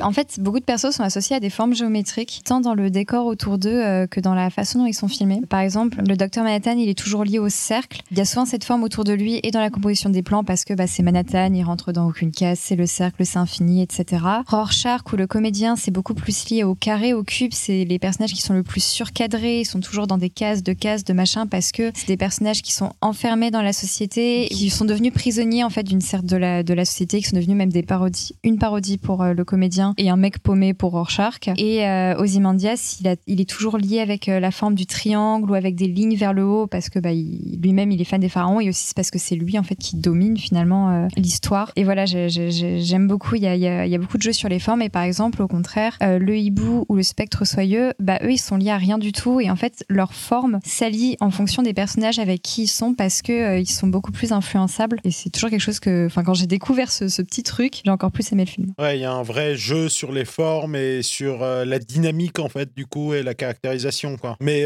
moi j'adore la mise en scène aussi de Zack Snyder. Je trouve que c'est un très bon metteur en scène en fait. Je trouve qu'il est très intéressant et j'adore justement comme tu disais tout à l'heure, j'adore ces formalistes et je trouve que c'est dommage en fait de les réduire juste à leurs films et pas aux moyens artistiques qu'ils mettent en œuvre pour les faire ces films-là en fait. Je pense aussi euh, à Michael Bay qui lui aussi est pas tout à fait à gauche mais qui est un réalisateur euh, très intéressant en fait quoi. Un peu moins quand même. Ouais, si t'aimes la pyrotechnie, je sais hein. pas. Moi je préfère Michael Bay. Ouais, je euh, pardonnerai jamais Pearl Harbor, je pense. donc, non, mais oui, en tout cas, euh, enfin Watchmen, je trouve que c'est un film très dense qui a apporté vraiment un renouveau dans, dans le film de super-héros et qui a montré qu'on pouvait raconter des histoires complexes avec des thématiques complexes et que le public suivrait derrière. Il enfin, il y avait quelque chose qu'on oublie complètement parce que Deadpool depuis est passé par là, mais c'était quand même une des premières adaptations de Warner en R, euh, enfin en restricted, interdit au moins de 17 ans aux États-Unis, avec un budget aussi conséquent, qui a eu quand même un très beau succès. Et je me souviens qu'on était quand même assez content de voir un film qui, se- qui se voulait violent, qui se voulait graphique dans sa mise en scène notamment, et c'est probablement pour ça que Zack Snyder était l'un des plus à même de l'adapter, parce que j'étais quand même assez proche aussi de, de sa mise en scène dans 300, où c'était très viriliste, mais violent aussi. Là, il est beaucoup moins, enfin un peu moins viriliste, on va dire. C'est pas, enfin la plupart des personnages masculins en fait sont pas très intéressants à ce niveau-là. Enfin, Rorschach a l'air d'avoir été très traumatisé par le fait que sa mère était une prostituée, qu'il a été tapé par les mecs euh, qui venaient donc euh, pendant qu'elle faisait ses passes. Et le spectre soyeux, c'est un peu plus compliqué parce que celui de la mère qui donc a été violée, qui a été victime en fait euh, du comédien, interprété par Carla Gugino, est absolument extraordinaire. Vraiment, enfin, on ressent toute l'amertume qu'elle peut avoir, toute la rancœur qu'elle peut avoir, et en même temps la volonté d'oublier, de passer à autre chose, de pardonner presque euh, à celui qui en fait au final est le père de sa fille. Là où en fait le personnage de Malina Ackerman, je l'ai trouvé un peu moins intéressant parce que peut-être trop plate en fait, trop passive et beaucoup trop soumise en fait à tout ce qui peut arriver, notamment par rapport à ce que ce qu'elle va subir par rapport au docteur Manhattan puisqu'elle sort avec au début du film. Et ensuite, comme elle se retrouve face à quelqu'un qui est aussi extrêmement passif, bah, en fait deux passifs qui attendent de voir un peu comment ça se passe, ça nous donne une des scènes de sexe les plus bizarres en fait qui existent dans le monde du cinéma. Et je suppose, si Sipane, que tu veux parler de cette scène de sexe. J'adore cette scène de cul, putain. Elle est exceptionnelle. Je trouve que, encore une fois, le fait de rajouter du son, de rajouter du kitsch, en fait, à ces gens qui, pour la première fois depuis super longtemps, redécouvrent euh, leur sexualité par le fait d'enfiler des costumes euh, complètement has-been. Non, mais parce que Non, ça, c'est le mot enfilé qui. Non, mais le truc, c'est que juste avant, on voit quand même que euh, bah, la libido euh, de Night Owl est complètement morte et tout, etc. Et que c'est quand il met son costume de has-been, puisque c'est un costume de has-been, dans son dirigeable de has-been, qui a une esthétique super 80s, voire 70s. Et c'est super kitsch, en fait. Et ce moment-là, en fait, je trouve vraiment super sympa parce que c'est vraiment hors du temps. Et à ce côté, il se retrouve. Et c'est aussi étrange pour nous, spectateurs, que ça a dû l'être pour eux de se dire, OK, donc quand on est dans cet environnement-là, ça marche, en fait. Et le choix de Leonard Cohen, pour moi, est complètement cohérent et ajoute à ce qu'on disait sur le fait qu'on adapte en mettant ce qu'on ne peut pas mettre forcément dans une BD, c'est-à-dire de la musique. Et euh, je trouve que cette scène nous renvoie du coup un, un truc humoristique et en même temps très intime. C'est-à-dire que euh, on baisse pas forcément sur la musique qu'on veut en fait, ou forcément sur des trucs super sexy ou machin. C'est Bah, là quand même, pour le coup, c'était Cohen, Leonard c'est quand même quoi. très sexy. hein. Oui, mais c'est pas celle que je choisirais en fait, quoi, parce que je la trouve C'est pas, pas assez celle qui inspire le plus, assez, ouais. euh, C'est vrai. Oui, c'est pas celle qui incite le plus, tu vois. Ça t'incite à la limite à, à chialer. À prier. en fait. Non, et voilà. Et je veux dire. euh, Mais après- juste par, enfin, par rapport à la scène de sexe, parce que tu dis c'est c'est initié par le fait qu'ils enfilent leur costume et que tout d'un coup, ils, je sais pas, ils retrouvent un, un peu de libido, mais ils viennent quand même juste de- d'utiliser leur véhicule et leur costume pour aller taper sur des manifestants.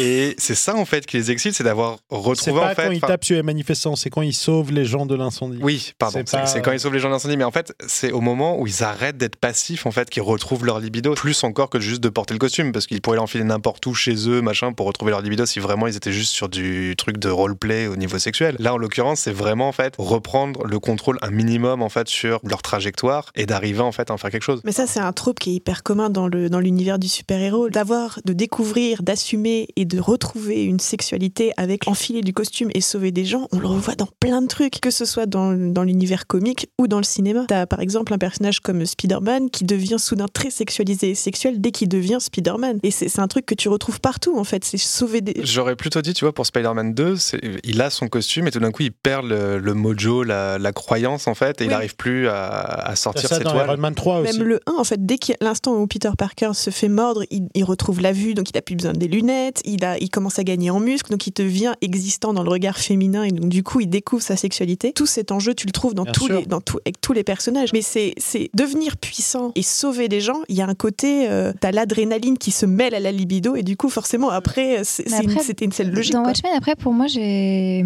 j'ai l'impression que c'est un peu une critique de ça, du coup, parce que euh, c'est un peu en mode regardez ces, ces deux losers qui, en fait, peuvent coucher que euh, quand, ils, euh, quand ils arrivent en filant leur costume, donc ont jamais réussi à se défaire de la figure du super-héros. Et ils sont bien mignons, mais là, ça fait donc 10 minutes, parce que cette scène est longue, ça fait, ça fait 10 minutes qu'ils pas sont. 10 minutes, on va se calmer. Bon, d'accord, ça fait 3h30 qu'ils sont en train de coucher ensemble. Euh, et pendant version longue, version longue. et pendant ce temps, qu'est-ce qui se passe aux Imandias En fait, il a prévu de, de, de détruire le monde, il fait ses trucs de son côté et tout. Et comme il leur dit à la fin, euh, moi, dans mon monde, en vrai, les, super-héros comme nous, ils n'existent plus. Et finalement, ça dit, bon, bah, en fait, aujourd'hui, être un super-héros, ça leur sert juste comme ça, avoir leur petite adrénaline personnelle. Ils sont très contents, mais ils servent à R et, et c'est que pour leur. euh, oui, mais... mais justement, c'est pour ça que je trouve euh, cette scène de cul intéressante, parce que ça montre que ces mecs-là, déjà, d'une, c'est pas des gens bien, et ça, je pense que aucun des personnages de Watchmen est ce qu'on pourrait qualifier d'une bonne personne. C'est un peu comme Seinfeld, hein, c'est tous des connards, quoi, euh, à leur manière. Et le truc, c'est que on a deux personnages qui sont des drogués, en fait. Ils sont drogués à la violence, ils sont drogués au truc, et faut voir aussi la raison pour laquelle ils enfilent leur costume. C'est pour aller faire évader leur pote violent de tôle, quoi. Enfin, je veux dire, c'est pas, c'est pas genre on met notre costume pour sauver euh, des petits enfants dans une dans une maison. Ils le font juste parce que c'est sur leur chemin. Mais en vrai, l'idée c'est vraiment d'aller euh, faire évader leur pote nazi, en fait, quoi. Et de se dire ah ah c'est trop cool, t'as coupé les mains d'un mec euh, à travers les barreaux, quoi. Tu vois. Donc c'est pas étonnant qu'ils baissent sur du Leonard Cohen, en fait. Et c'est pas étonnant qu'il y ait ce truc complètement kitsch qui nous rappelle à la réalité super héroïque, parce que justement Alan Moore déjà de base, comme je disais, c'est du post-moderne, quoi. Et là on est sur du post-post-moderne, puisque bah, ça adapte la bande dessinée, tout comme ça adapte euh, des éléments filmiques, et je trouve ça exceptionnel, avec l'orgasme représenté par euh, les jets de flammes euh, du vaisseau et tout, c'est complètement con, c'est complètement débile, j'adore, quoi. Et du coup, on va pouvoir passer au prochain film maintenant qu'on a évacué euh, cette scène absolument culte donc de Watchmen. Le prochain film, donc Constantine, adapté de la bande dessinée Hellblazer. David, dis-nous un peu de quoi ça parle. Constantine, sorti en 2005, un film de Francis Lawrence avec Kenny Reeves, Rachel Weisz et Tilda Swinton. Adaptation de la série de comics Hellblazer, le film raconte comment John Constantine, extra-lucide anticonformiste qui a littéralement fait un aller-retour en enfer, doit aider Angela Dodson, une femme policière incrédule, à lever le voile sur le suicide mystérieux de sa sœur jumelle dans un Los Angeles pavé d'anges et de démons. Mr. Constantine, I'd like to ask you a few questions. I know the circles you travel in, the occult, exorcisms. I thought that you could at least point me in the right direction. Yeah, okay, sure. Please. What if I told you that God and the devil made a wager for the souls of all mankind? No direct contact with humans, that would be the rule. Just influence. See who would win. Demons stay in hell, angels in heaven. They call it the balance. Alors Anne-Pauline, t'as choisi ce film, dis-nous un peu pourquoi. C'est euh, l'essence même de toute mon adolescence, en fait, euh, Constantine. C'est la période euh, immortale. J'avais les cheveux teints en noir, j'étais trop dark. J'avais découvert Supernatural, j'aimais trop les esprits, euh, le spiritisme. Enfin, c'était vraiment euh, ma phase émo. Et Kenny Reeves aussi. T'es toujours dans ta phase émo, non? Un peu moins. Je le montre moins physiquement, mais à l'intérieur, je le suis toujours. Et euh, Non, mais là, il va falloir que tu justifies nous avoir fait perdre deux heures hier pour euh, le remater en fait. comment ça perdre? Il est génial, arrête. Il est abominable. Il est non, génial. alors, Qu'une laisse-moi- personne qui a pas aimé. Moi, je suis au milieu. Laisse-moi tranquille. Et je vous interdis de dire du mal de Supernatural. Ah, mais Supernatural, c'est la vie, mec. Bon, ça va alors. J'ai jamais regardé. Mais bon, en tout cas, c'est arrivé au bon moment en fait dans cette période euh, où, où c'était très à la mode en fait, tous ces trucs un peu mystiques, un peu dark, euh, où euh, t'avais le, le côté biblique qui se joint à l'humanité. C'était très à la mode et donc du coup cette adaptation, elle, elle tombait bien. Et j'ai découvert le film en fait avant de lire euh, Hellblazer que j'ai pas particulièrement aimé. Du coup, c'est plus facile pour moi d'apprécier l'adaptation quand t'aimes pas forcément beaucoup le, le format de, de base. Il y a- je, je reproche certaines choses quand même au film qui s'éloignent sur beaucoup, beaucoup, beaucoup d'éléments euh, de la BD, notamment sur le physique même de, Constantine. Après, je trouve que le, personnage est mieux incarné parce que déjà, c'est son nom en fait sur l'affiche. C'est Constantine et je trouve ça pète plus que Hellblazer, qui est un peu pété. Mais non, Hellblazer, c'est très bien. Hellblazer, excuse-moi, on dirait le nom d'un d'un espèce de robot géant euh, des Power Rangers. J'aime pas. C'est un Megazord, j'aime pas. Alors qu'en vrai, c'est un mec qui fume des clopes et qui se bat contre Mais Margaret Thatcher en démon, quoi. Oui, mais c'est ça. Mais si tu dis, à ton avis, c'est quoi Hellblazer Moi, je, je caractérise un espèce de gros robot avec des, des effets pyrotechniques au niveau des mains. Après, je sais pas, moi, Constantine, au début, je me suis dit, mais c'est quoi ça? C'est un dessin animé ou quoi? Parce que je crois que ça sonnait tellement comme Ernestine.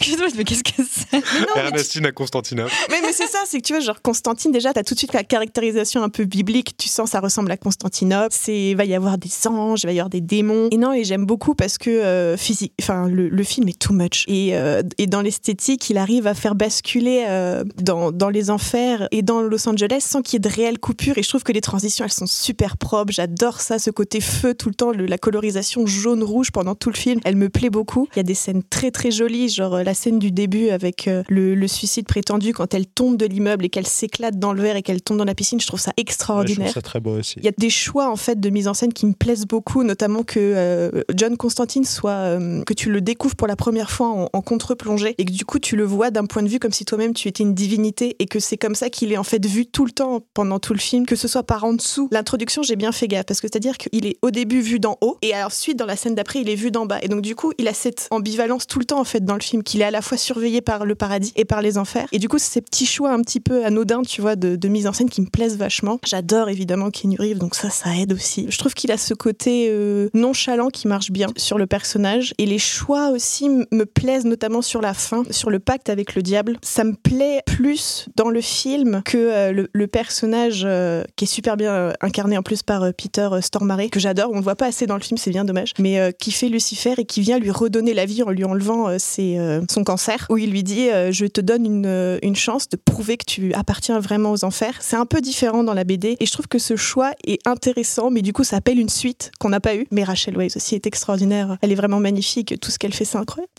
Mais oui, c'est mais c'est un super personnage qui est euh, parce qu'en plus du coup je trouve que toute la première partie du film où ils ne se font que se croiser de la scène de l'hôpital à après quand ils sont à l'église etc c'est super bien fait parce que ça fait très naturel ça fait pas forcer c'est toujours compliqué quand t'as deux personnages que tout tout oppose. Quand tu veux forcer une rencontre, c'est souvent forcé, c'est un peu, euh, ça tombe un peu comme un cheveu sur la soupe. Et là, en fait, ils se font, ils font que se croiser pendant pas une première partie de film que tu peux considérer comme un peu poussif un peu long parce que du coup, ils mettent du temps à se rencontrer. Et je trouve que c'est super bien fait parce que ça rend la chose euh, normale en fait dans un univers qui ne l'est pas. Et ça, j'aime, j'ai beaucoup aimé aussi. Pour revenir à Constantine, on est dans la période où Warner quand même sort de plus en plus de films. Ils, ils sont sur le point de sortir Superman Returns. On sent qu'ils savent pas exactement où est-ce qu'ils veulent aller, mais à ce moment-là, il n'y a pas encore d'univers partagé qui a été créé. Donc euh, c'est un peu, on, on voit ce qui marche, on voit à quoi on va faire des suites. Et Constantine n'a pas marché. Genre, je crois qu'il a vraiment pas marché du tout. Dans mon souvenir, c'était vraiment bon. On, on a essayé, on, on refera pas, notamment parce que la critique était pas bonne dessus. Ken Reeves, je le trouve trop lisse dedans, en fait. Mais déjà dans, le- dans le choix du costume, il est hum, le choix de le mettre tout le temps en costard, ça m'a un peu chafouiné parce que le personnage de Constantine avec son trench, ses cheveux blonds un peu, tu le remarques tout de suite? À la base, c'était Sting. Oui, oui, c'est une inspiration C'est Alan Moore Sting. qui a créé le personnage et il a dit euh, voilà, je veux qu'il ressemble à Sting en fait. Bah parce que la première apparition de Constantine, c'était dans Swamp, Dans je Swamp crois. Thing, ouais. Et donc, du coup, tu le remarques tout de suite. C'est un personnage qui est un peu euh, hors du temps, hors contexte, en fait, dans, dans, dans la BD, parce qu'il arrive avec ses cheveux blonds un peu n'importe comment, euh, son grand trench, sa petite cravate de, de côté. Et là, en fait, il, fait, il a un côté trop prêtre dans l'incarnation de, de Kenny Reeves qui me dérange un peu, parce que du coup, tu perds un peu ce côté euh, détective du paranormal. Ouais, ce côté Charclo Céleste en fait. Quoi. C'est ça. Et du coup, tu sens, en fait, dans l'introduction, quand il arrive, parce qu'il a, été appelé par un autre prêtre pour un exorcisme, tu sens qu'en fait, c'est un espèce d'autre prêtre, mais moins formaliste, mais il reste en noir et blanc. Donc, du coup, il y a un espèce de codage religieux qui me dérange un peu. Alors qu'en fait, normalement, il n'est pas censé être de ce, de ce bord-là, puisque, en fait, ça reste un personnage qui oscille tout le temps entre le paradis et l'enfer. Alors que là, le parti pris, c'est de l'avoir présenté comme un- une aide supplémentaire au paradis, puisque les, les prêtres sont les serveurs de Dieu sur terre, etc. Et ça, ça m'a un peu gêné, j'avoue. Tout le parcours de ce personnage dans le film, c'est j'aurais vraiment quand même aimé aller au paradis et on m'a empêché d'y aller parce que quand j'étais petit, j'ai fait une tentative de suicide et maintenant je pourrais plus jamais y retourner. Donc maintenant, en fait, j'ai plus ou moins accepté mon truc, mais j'ai quand même vachement envie d'y aller. Mm. Et c'est problématique peut-être. personnage. Voilà. Oui, c'est vrai. Bon, après, on va, allez, on va quand même accorder un truc à ce film, c'est le traitement de Tilda Swinton, qui va quand même jouer Gabrielle, et qui est un peu masculinisée, mais en fait, elle est complètement androgyne, et c'est un des rares films où on va la, la prendre pour un personnage de garçon, en fait. Tout à fait, mais pareil que euh, Peter euh, Stormare, on, on la voit pas assez. Et c'est et c'est deux personnages qui sont euh, hybrides, comme les appelle Constantine, que j'aurais aimé voir plus, mais qu'on voit pas beaucoup malheureusement. Et elle a des scènes extraordinaires avec ses ailes. Enfin, c'est super bien. Les, les effets spéciaux sont super bien faits dans ce Moi, film je les trouve très bien faits aussi. Moi, j'aime beaucoup. Et les espèces de démons à demi-visage, ils sont Ah non, flippants mais à ce clairement. fuck.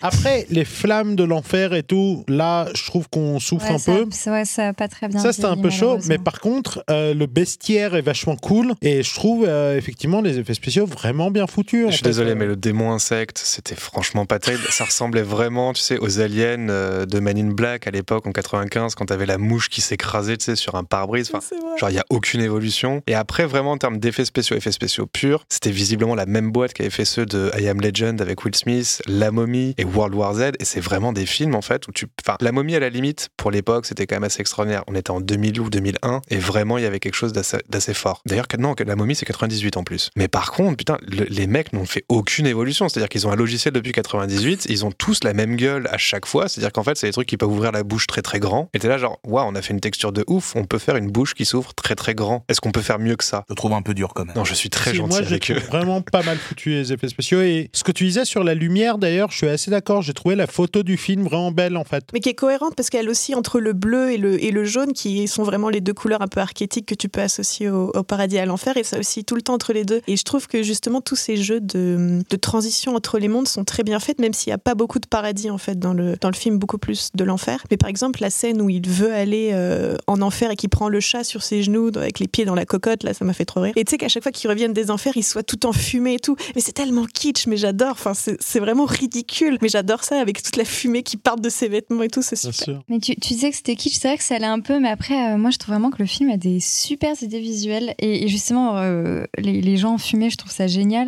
Mais Non, mais je suis d'accord.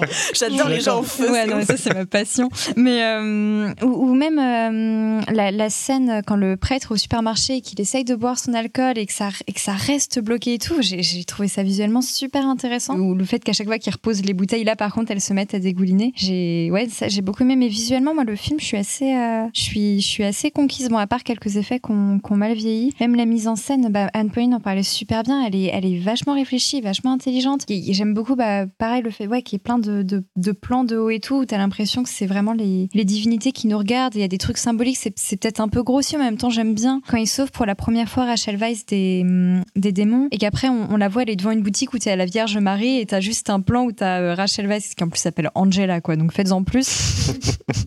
qui est là et derrière tu vois les juste les deux mains de la Vierge Marie. Bon bah c'est un peu grossier en même temps c'est super beau Oui, quoi. ça fonctionne. ça, ça rend super bien ou moi un plan que j'ai adoré c'est euh, quand elle est dans la chambre d'hôpital et que euh, Kenny Reeves il lui fait euh, souviens-toi souviens-toi et qu'elle est en mode non non non et puis elle va quand ouais j'ai toujours fait tout le film.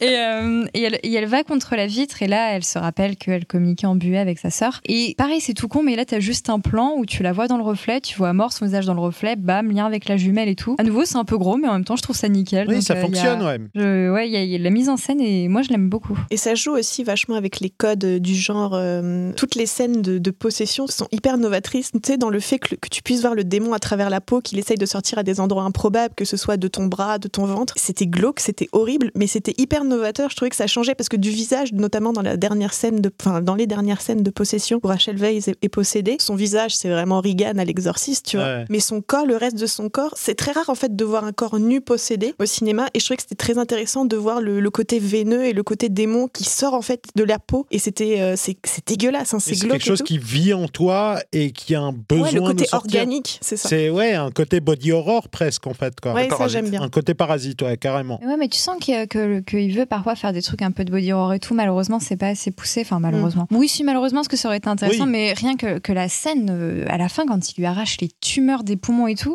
c'est- j'étais wow. Enfin, c'est c'est- déjà la scène est, est horrible. Tu vois toute la douleur dans Kenny Reeves et tout. Ça a l'air ultra violent. Mais juste après, tu vois le, le démon avec les, les, les mains pleines de, de goudron et tout. C'est super fort. Et c'est dommage qu'il n'y ait pas de plus de fulgurance comme ça, vraiment euh, gore. Enfin, Ouais, pas parce gore, que mais- t'as des scènes qui sont très jolies mais assez longues, notamment la scène du couloir où Rachel Weisz détruit tous les murs et qui lui court après. Oh, c'est très impressionnant, tu sais péter des murs d'un immeuble pendant trois heures et demie. On a compris, tu pouvais faire ça sur euh, trois, quatre appartes max. Si tu elle vois. fait ça pendant 3h30, Zack Snyder peut faire un film.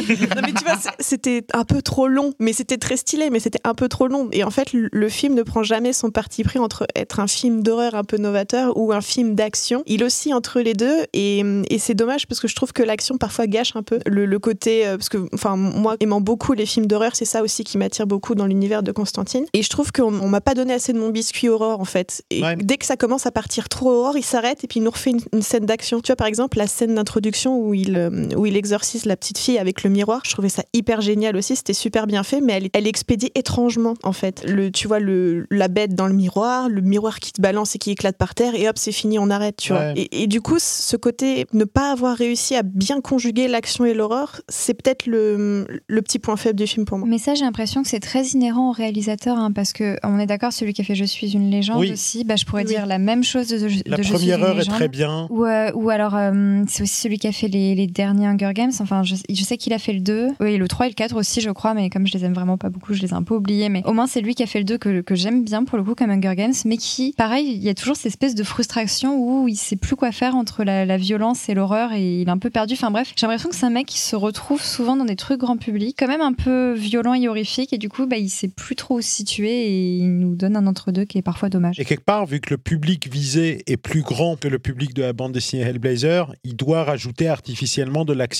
là où on est plus sur des trucs d'ambiance en fait. Oui, mais enfin, le, film a énormément de problèmes de rythme, en fait, notamment à cause de ça. C'est-à-dire qu'il y, a- quand même des moments où tu arrives à t'emmerder parce que tu ne sais pas exactement qu'est-ce que tu dois attendre. Est-ce que ce sera de l'horreur? Est-ce que ce sera de l'action? Au final, tu vas peut-être rien avoir, en fait. Tu vas juste avoir une longue scène de tunnel de dialogue. Et après, tu vas arriver sur une scène d'action qui elle-même va déboucher sur une scène d'horreur ou l'inverse. Et tu sais, t'es tout le temps, en fait, le cul entre deux chaises à te dire, mais en fait, qu'est-ce que tu veux exactement me raconter? Parce qu'au bout d'un moment, en fait, ça, juste, ça me fatigue. C'est très bruyant, c'est très. Enfin, la photo est pas elle est plutôt bien éclairée, enfin, c'est assez travaillé. Mais en fait, ça suffit pas, c'est-à-dire que ça accroche pas suffisamment le regard. Et ensuite, t'es balancé avec des scènes d'effets spéciaux, donc notamment celles qui sont en enfer et que je trouve vraiment pas belles. Parce que, bon, bah, c'est des vieux effets qui, pour le coup, vieillissent pas bien du tout. Et je sais pas, le fait je suis vraiment sorti du film avec cette espèce de truc de bon, ok, décidément, je l'ai vu quand il est sorti au cinéma et je l'ai revu là. Et en fait, je vois pas pourquoi je me le suis réinfligé. Bon, en l'occurrence, si, pour l'émission, mais.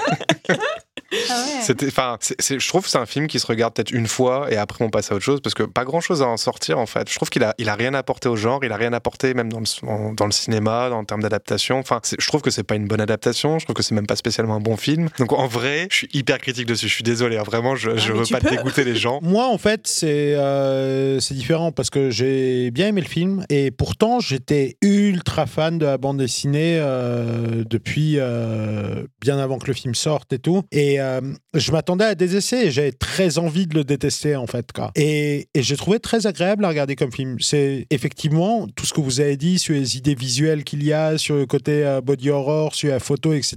On le voit. Et moi, je suis pas à fond sur le film, mais je trouve que c'est un bon film. Après, je trouve que c'est pas une bonne adaptation et notamment parce que Constantine est un connard en fait. Normalement, c'est censé être un connard. Euh, c'est pas il est joué être- par un mec sympa. Non mais c'est pas Un censé des être- meilleurs mecs, mec. Non mais il est surtout joué par un mec sympa qui sait pas jouer, donc du coup il peut pas Là, je suis pas d'accord- là, je suis pas d'accord avec toi. Là, je suis vraiment pas d'accord avec toi. Nous mais y bref, voilà. mais bref, on y reviendra plus tard peut-être un jour euh, dans notre spécial Kenny Reeves. C'est un peu un connard avec l'araignée quand même. C'est vrai, c'est vrai. Mais en fait, il a un capital sympathie d'entrée de jeu, John Constantine, du bien. fait par son, son histoire aussi, parce que dans la BD, il y a toute une histoire où en fait son, son pouvoir, enfin son don est d'une euh, d'une malédiction familiale. Il y a aussi le, le suicide d'une de ses anciennes petites amies, enfin un sacrifice qui, s'est- qui a mal tourné, machin. Enfin, c'est vraiment super glauque, alors que là, il porte tous les malheurs du monde tout seul. Et c'est ça le problème en fait, c'est que dans la bande dessinée, on a un personnage qui est rongé par les regrets. On est euh, face à un personnage qui euh, s'en veut en permanence d'avoir tué ou qu'à cause de lui, des gens qui l'aiment soient morts. Euh, on a très souvent des fantômes de ses anciens amis, de ses anciennes amantes, de ses anciennes connaissances qui le hantent et qui lui répètent à quel point c'est un connard. Et lui, il est obligé de vivre avec ses voix et en même temps de les ignorer et faire son chemin. Et je trouve que c'est un personnage éminemment plus complexe que juste quelqu'un qui veut aller au paradis, en fait. Quoi. Après, ils essayent là un peu dans le film quand même avec les voix et tout. Alors bon, après, moi, je, vais, je vois des, des,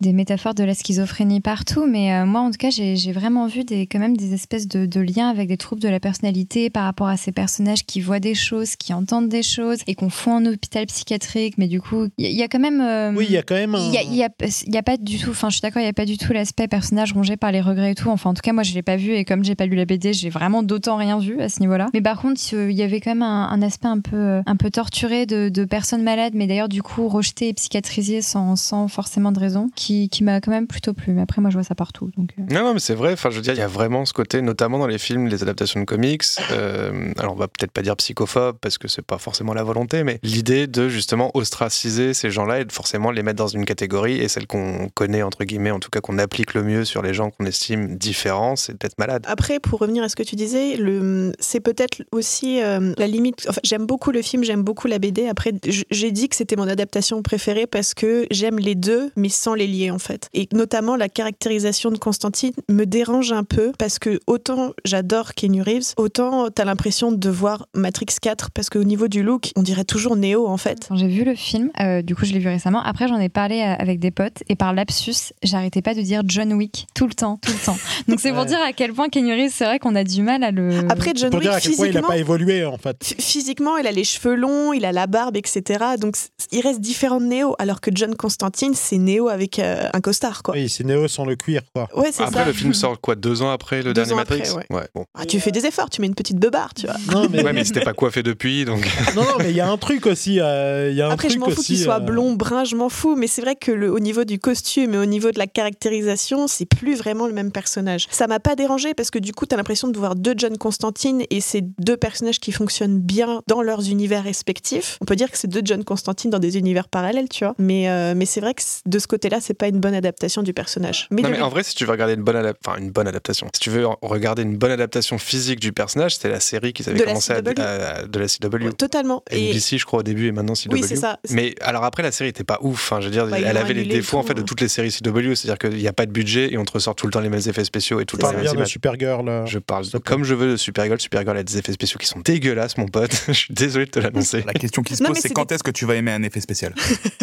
Non, mais Bah, les séries Watchmen, de la CW. regarde un film de Zack Snyder. Non, mais oui, les personnages de la CW, pour le coup, même si les scénarios, c'est pas tout le temps ça et les effets spéciaux non plus, les personnages sont très bien incarnés. Les acteurs euh, incarnent très bien. Après, ils jouent peut-être pas tous hyper bien, Je mais physiquement, ils font le job. Et celui qui faisait John Constantine, alors du coup, il a plus sa série parce qu'elle a été annulée au bout de deux saisons. Mais euh, il, Il a... Non, si maintenant il est devenu personnage récurrent. mais il est dans devenu personnage ré- Legends récurrent of dans Tomorrow. Legends of Tomorrow et je trouve qu'il marche bien parce que du coup le côté euh, il est moins un peu enfin tu sais gloomy sarcastique isolé il a ce côté où il interagit avec les personnages mais tu sais c'est le c'est l'anti-héros sympa que tu as envie d'être son pote même s'il te clash tout le temps et qu'il Ouais. il est tout le temps défaitiste etc mais ça marche bien en fait Alors dans que un- vrai Constantine, t'as pas du tout envie d'être son pote, quoi. non, c'est sûr, mais, mais, mais bon, ça, ça marche, mais la façon dont il l'incarne et qu'il interagit avec les personnages, ça rappelle quand même vachement, euh, que ce soit dans, dans Hellblazer ou dans d'autres séries où Constantine est apparu, il a quand même ses dynamiques avec d'autres personnages. Il y a ces dynamiques, mais en fait, sans même parler de la caractérisation, puisqu'effectivement, les deux caractérisations sont quand même, je vais pas dire radicalement différentes, mais très différentes. Mais il y a autre chose aussi qui m'a gêné. On en parlait tout à l'heure sur Watchmen, en disant qu'une œuvre, quand elle est adaptée au cinéma, il y a des chances pour qu'elle devienne de droite.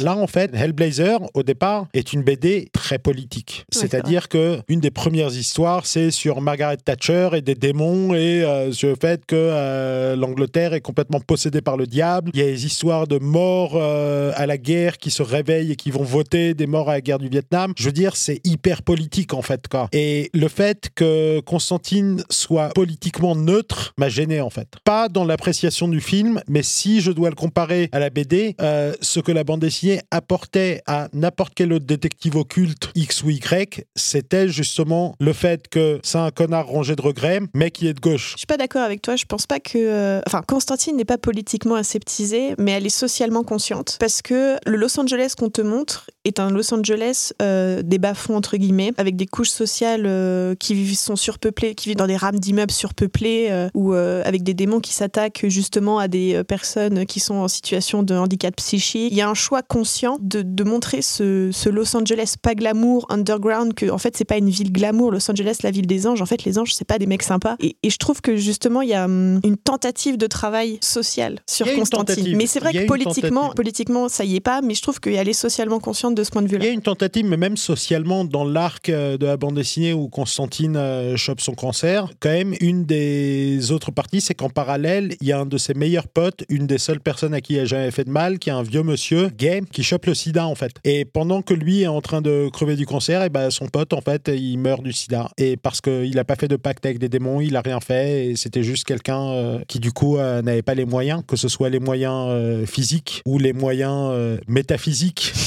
euh, pour Ou sortir, en fait, quoi. Au financier, ouais. Mais financier, ce qui- voilà. en fait, ce qui est dommage avec euh, Constantine, peut-être ce que, c'est- ce que je lui reprocherais, c'est qu'il avait tout pour avoir un propos politique. C'est-à-dire que la scène d'intro se passe quand même au Mexique, avec une personne Oui. qui va donc franchir la frontière euh, en tenant la, la lance de la destinée. La première, effectivement, euh, le premier exorcisme est donc dans une, enfin, dans une famille, euh, je crois, de, aussi de, de latinos, il me semble. Si, il me semble que c'est latino. Ou c'est asiatique, je sais plus. Je sais plus, je crois, je que celui qui vient avec les cheveux blancs, il est latino. Donc, Ah d'accord, ok. mais bref, il y a toutes ces strates de la population, Mm. en fait, qui sont justement, on va dire, les, les bas-fonds, les, les petits gens, les, les personnes pauvres. Et c'est eux qui sont touchés, en fait, par les démons. C'est eux qui vont être attaqués. Aussi, les, les personnes euh, affaiblies, enfin, genre mentalement, euh, psychologiquement, etc. Par là, j'entends euh, les personnes en, en situation de détresse psychiatrique, etc. Et ils s'en foutent, ils s'en foutent complètement. Il va te montrer un Los Angeles. J'ai jamais vu Los Angeles aussi vide, en fait. C'est-à-dire que les mecs, ils arrivent quand même à se retrouver dans la rue et ils se font attaquer par des démons et t'as les lumières qui s'éteignent et en fait, il y a personne. À quel moment il y a personne à Los Angeles? Quand il y a le Covid-19. Oui, voilà. le film était ultra visionnaire, quoi. Il avait 15 ans d'avance. Internet Je veux dire, enfin, Los Angeles est, est complètement mort. C'est-à-dire qu'en journée, de temps en temps, quand euh, la bœuf, là, euh, il débarque pour euh, conduire John Constantine en taxi et tout, bon, bah, t'as un peu de monde, t'as un peu de trafic. Mais par contre, dès que, dès que la nuit tombe, on a l'impression que tout le monde s'est dit, bon, bah là, euh, on sait qu'il y a des démons qui risquent de nous tomber sur la gueule. Oui, du coup, on est rentré à la maison. Mais je pense que c'est un choix délibéré parce que quand tu regardes le film, les personnages qui tournent autour de Constantine sont souvent isolés des autres êtres humains et en fait tu te rends compte notamment dans la scène de la supérette, puisqu'après quand le prêtre décède, tu vois que dans la supérette, il y avait un démon et un ange. Et en fait, je pense que c'est une volonté aussi de montrer que Los Angeles, finalement, l'humanité est un peu partie, entre guillemets, et qu'elle est très occupée par des, par Par des hybrides, hybrides. et que du coup, bah, euh, cette rue était déserte parce qu'effectivement, les démons arrivaient. Et c'est un, un choix inconscient, et c'est peut-être pas hyper bien fait, mais je pense que ça servait justement ce, ce propos du Los Angeles qui, en fait, toute la ville est devenue hybride, et finalement, l'humanité de cette ville est, est très, euh, est très réduite, en fait. Mais il y a une série qui existe et on ne peut pas l'oublier, qui a fait de Los Angeles un endroit où il y a plein de démons. C'était quand même Angel, le spin-off de Buffy, et qui avait déjà fait. Je crois qu'en plus c'est genre pas longtemps avant, c'est genre 5 ans avant la sortie de Constantine que t'as la série. Pour ceux Oui, qui l'ont regardé. Ouais, ouais, Ouais. c'est ça. C'est tout début des Buffy. années 2000. Ouais, si, c'est tout début des années 2000. Mais bon, au cinéma, 5 ans, c'est un océan. Oui, oui, non, bien sûr. Mais après, ils avaient quand même pris le parti d'avoir une ville en fait qui était Los Angeles et qui était blindée de démons. Ils avaient fait quand même toute une espèce de une répartition avec tous les démons qu'on retrouvait d'habitude dans Un Buffy. bestiaire. Oui, voilà, un bestiaire en fait sur euh, sur Los Angeles où on trouvait de tout. Il y avait un peu de vampires, en l'occurrence Angel, de toute façon c'est ce qu'il était, et beaucoup de démons. Et donc c'était et puis il devenait détective privé, je crois. Enfin, c'était complètement taré. J'adore cette série. Ouais, je regarde, euh, j'ai jamais regardé. Mais il y avait aussi, euh, dans le délire, il y avait un film euh, sur la fin du monde avec Schwarzenegger et euh, le mec de Usual Suspects, là. La fin des temps. La fin des temps, putain. Non mais en vrai, en- entre 97 et 2001, on a eu une avalanche de films complètement pétés, notamment un avec Kim Basinger, je crois qu'il s'appelait L'élu ou un truc comme ça, et Stigmata. Putain, je sais pas si tu te souviens de Stigmata, mon pote, mais Ouais, celui-là. tu viens de ressortir un truc. là. Mais c'était lequel avec Denzel Washington, John Goodman et le chat? Le témoin du mal. Ah oui, ok, ouais. euh, En tout cas, euh, il y a eu toute une vague de films de ce genre-là et euh, Constantine en fait partie, mais je trouve qu'il fait mieux les choses. Peut-être parce que le matériel d'origine est plus riche aussi et euh, que artistiquement, effectivement, ils ont réussi à en faire quelque chose euh, d'intéressant. Bon bah donc on va conclure sur Constantine, on va passer à l'adaptation suivante, choisie par Sipan. Donc ce sera A History of Violence de David Cronenberg, et c'est l'autre David qui est présent ici qui va nous en parler. A History of Violence sorti en 2005, réalisé par David Cronenberg, avec Viggo Mortensen, Maria Bello et Ed Harris. Adaptation du comics écrit par John Wagner, A History of Violence raconte l'histoire de Tom Stoll, un père de famille à la vie paisiblement tranquille, qui abat dans un réflexe de légitime défense ses agresseurs lors du braquage de son restaurant. Il devient alors un personnage médiatique, dont l'existence est dorénavant connue du grand public et qui attire l'attention de certains mafieux persuadés qu'il n'est pas qui il prétend être. They were gonna kill. You saved our lives. Hello, my hero. Tom Stahl is a family man with long-standing ties to this community. Right now, this community is rallying behind him and calling him a hero. Way to go, Tommy. Great, more reporters. You look like reporters. You're the big hero. Really don't like to talk about it, sir. You sure took care of those two bad men, Joey. My name is Tom. It's Joey. You tell me. Alors, le truc, c'est que j'ai choisi History of Violence parce que je pense que déjà, c'est un très très bon film. C'est un film que j'aime euh, très profondément. Je l'aime pour ses qualités esthétiques, ses qualités narratives, son, son jeu d'acteur, enfin, ses différents comédiens. Viggo Mortensen chez David Cronenberg, je pense que c'est une des meilleures performances d'acteur. Ça et Les Promesses de l'Ombre, même si je trouve Les Promesses de l'Ombre moins bon que History of Violence, je trouve que Viggo Mortensen, quand il est dirigé par Cronenberg, il y a un truc magique qui fait qu'on a un acteur moyen plus qui devient exceptionnel en fait quoi. Je veux dire, non mais on me fait des signes de main etc. J'ai rien contre Viggo Mortensen. Mec, Je a aucune main qui s'est levée, on a juste tous levé les sourcils en fait en mode Viggo Mortensen, pas bon acteur. Ok. Moyen plus, non, c'est excellent. Ça dépend. hein. Je veux dire, oui, dans le Seigneur des Anneaux, c'est excellent. Oui, chez Cronenberg, c'est excellent. Appalooza. Ailleurs- Comment? Appalooza. Oui, il est pas super dedans, en fait, je trouve. Il est pas mal. Oui, voilà, moyen plus, quoi. enfin bref, le truc, c'est que j'ai choisi ce film-là alors que j'aurais pu en choisir d'autres. Euh, je pensais peut-être prendre le Superman de Brian Singer parce que je trouve qu'on lui donne pas assez euh, l'amour qu'il mérite. Parce qu'il est moyen plus. si tu le dis. Au-delà de toutes ces qualités, en fait, la raison pour laquelle j'ai choisi ce film-là, c'est parce que euh, on oublie souvent que c'est une adaptation d'une bande dessinée. Certains ne le savaient pas, et euh, je pense que c'est dommage de résumer euh, la bande dessinée à des super-héros, à du fantastique. Le comic book américain n'est pas que ça, notamment grâce à des labels comme Vertigo. Euh, on a eu des bandes dessinées donc euh, plus adultes, traitant de sujets euh, plus durs, avec un ton plus mature que certaines autres choses. Et je trouve que Cronenberg était la bonne personne pour adapter cette BD. Ce qui est assez marrant, c'est que j'ai pas super kiffé la bande dessinée. Ça rejoint ce que disait Anne-Pauline tout à l'heure euh, par rapport à Constantine, c'est-à-dire que le fait qu'elle soit moins fan de la bande dessinée que du film fait qu'elle apprécie plus le film. Je pense sincèrement qu'une des raisons pour lesquelles ce film est exceptionnel, c'est parce qu'il raconte aussi quelque chose que la BD peine à raconter en fait. Et que je pense qu'une adaptation est plus intéressante lorsqu'on adapte une œuvre imparfaite plutôt qu'une œuvre parfaite. Et c'est peut-être là où certaines personnes galèrent avec Watchmen, c'est que le matériel de base, en vrai, si moi on me demande mon avis, ça aurait jamais dû être adapté parce que c'est très bien dans le médium où il est et il faut pas partir du principe que parce qu'une bande dessinée existe, alors ça ferait un bon film en fait. C'est à condition qu'on ait quelque chose à dire dessus que ça devient intéressant et pour moi, quand on a une œuvre déjà maîtrisée de bout en bout, c'est très compliqué d'avoir une adaptation intéressante et Cronenberg réussit à inscrire ses thèmes à lui, à se réapproprier l'œuvre de départ pour euh, donner une œuvre vraiment touchante et profonde sur euh, l'Amérique, sur la violence évidemment, et sur euh, la violence de cette Amérique profonde en fait, et sur le fait que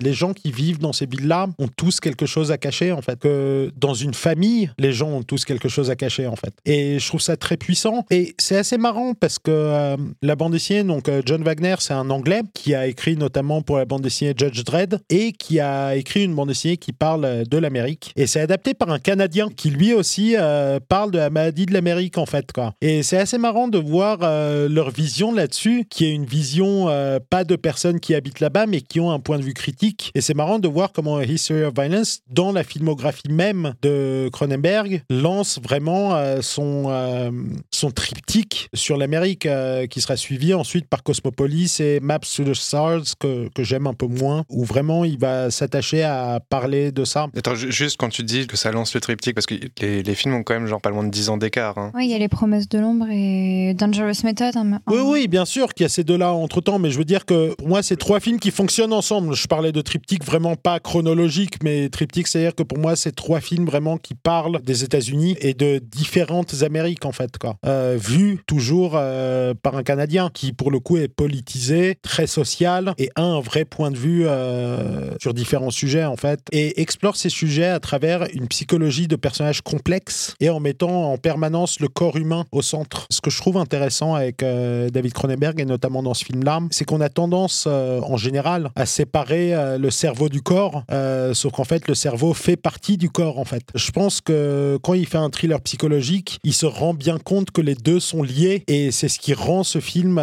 éminemment intéressant et brillant à mes yeux quoi. Non mais moi je suis assez d'accord.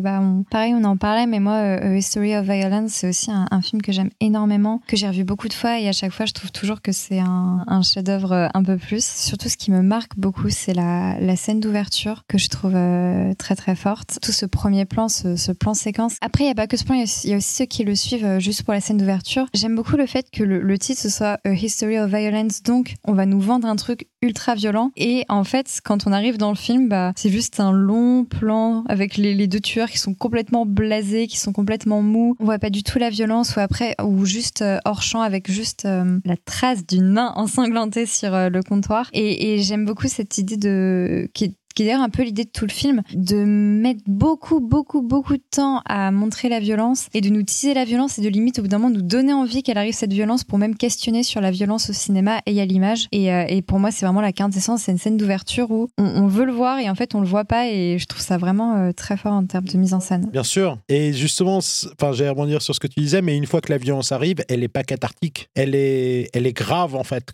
C'est vraiment un basculement dans la violence, quoi. Et je trouve que euh, le film montre très bien ce que c'est de tuer une personne. Je dis pas que moi je sais, donc peut-être qu'il le montre très mal, hein, en vrai.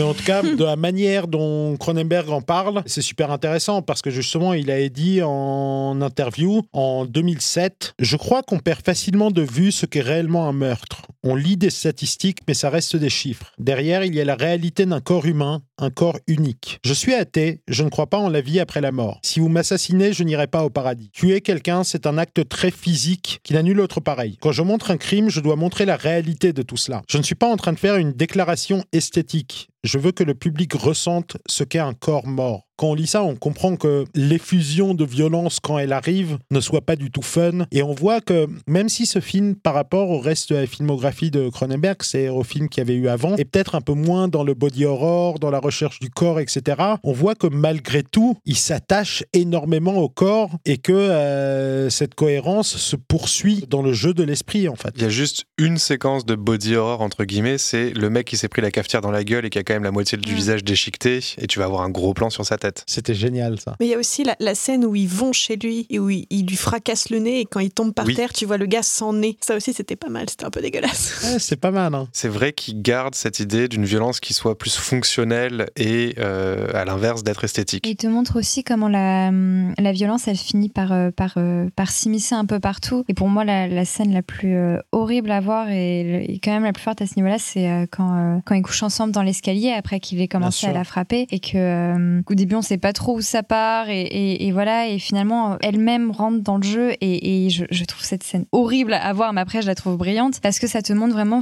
comment cette, cette violence de partout, en fait, elle finit même par s'immiscer là-dedans, dans ces rapports-là. Et en fait, là, le, le corps est très en jeu parce que c'est vraiment une scène de sexe, mais en jeu, en jeu différemment. Et c'est une autre forme de body horror, un presque viol, ultra violent, ultra. Enfin, c'est très fort comme une sûr. sorte de body horror naturaliste, en fait. Après, la scène de, de sexe, elle est hyper intéressante quand tu la mets en relation avec la Ouais, première de plus. sexe. C'est-à-dire qu'il y en a une qui est initiée par la femme, très douce, avec le costume de pom-pom girl. Et lui va donc, euh, je crois qu'il part sur euh, du sexe oral tout de suite, une fois que ça a commencé. Et il y a vraiment quelque chose de très tendre, de très doux entre eux. On voit que leur relation, elle est apaisée. Ils savent, enfin, ils, ils savent gérer leur, euh, leur petite vie de famille. Et là, tout d'un coup, on va se retrouver avec une autre scène qui est initiée par une gifle et qui va se poursuivre par lui, il l'attrape par la gorge. Et ensuite, ils vont tomber dans les escaliers. Et là, effectivement, c'est elle qui l'attire vers lui. Moi, personnellement, quand je l'avais vu au cinéma, enfin, je me souvenais plus très bien puisque je l'avais vu il y a longtemps. Et je croyais que c'était aussi une scène de viol, en fait. En réalité, non, même si la violence qu'il y a fait qu'on a l'impression que la frontière est vraiment très très fine, en fait. La frontière est vraiment très très fine, mais c'est Cronenberg, c'est pas Verhoeven, quoi. Ouais, c'est ça. Mais après, tu- moi, je te rejoins aussi sur le fait. Alors, moi, j'ai découvert que c'était une BD en premier et je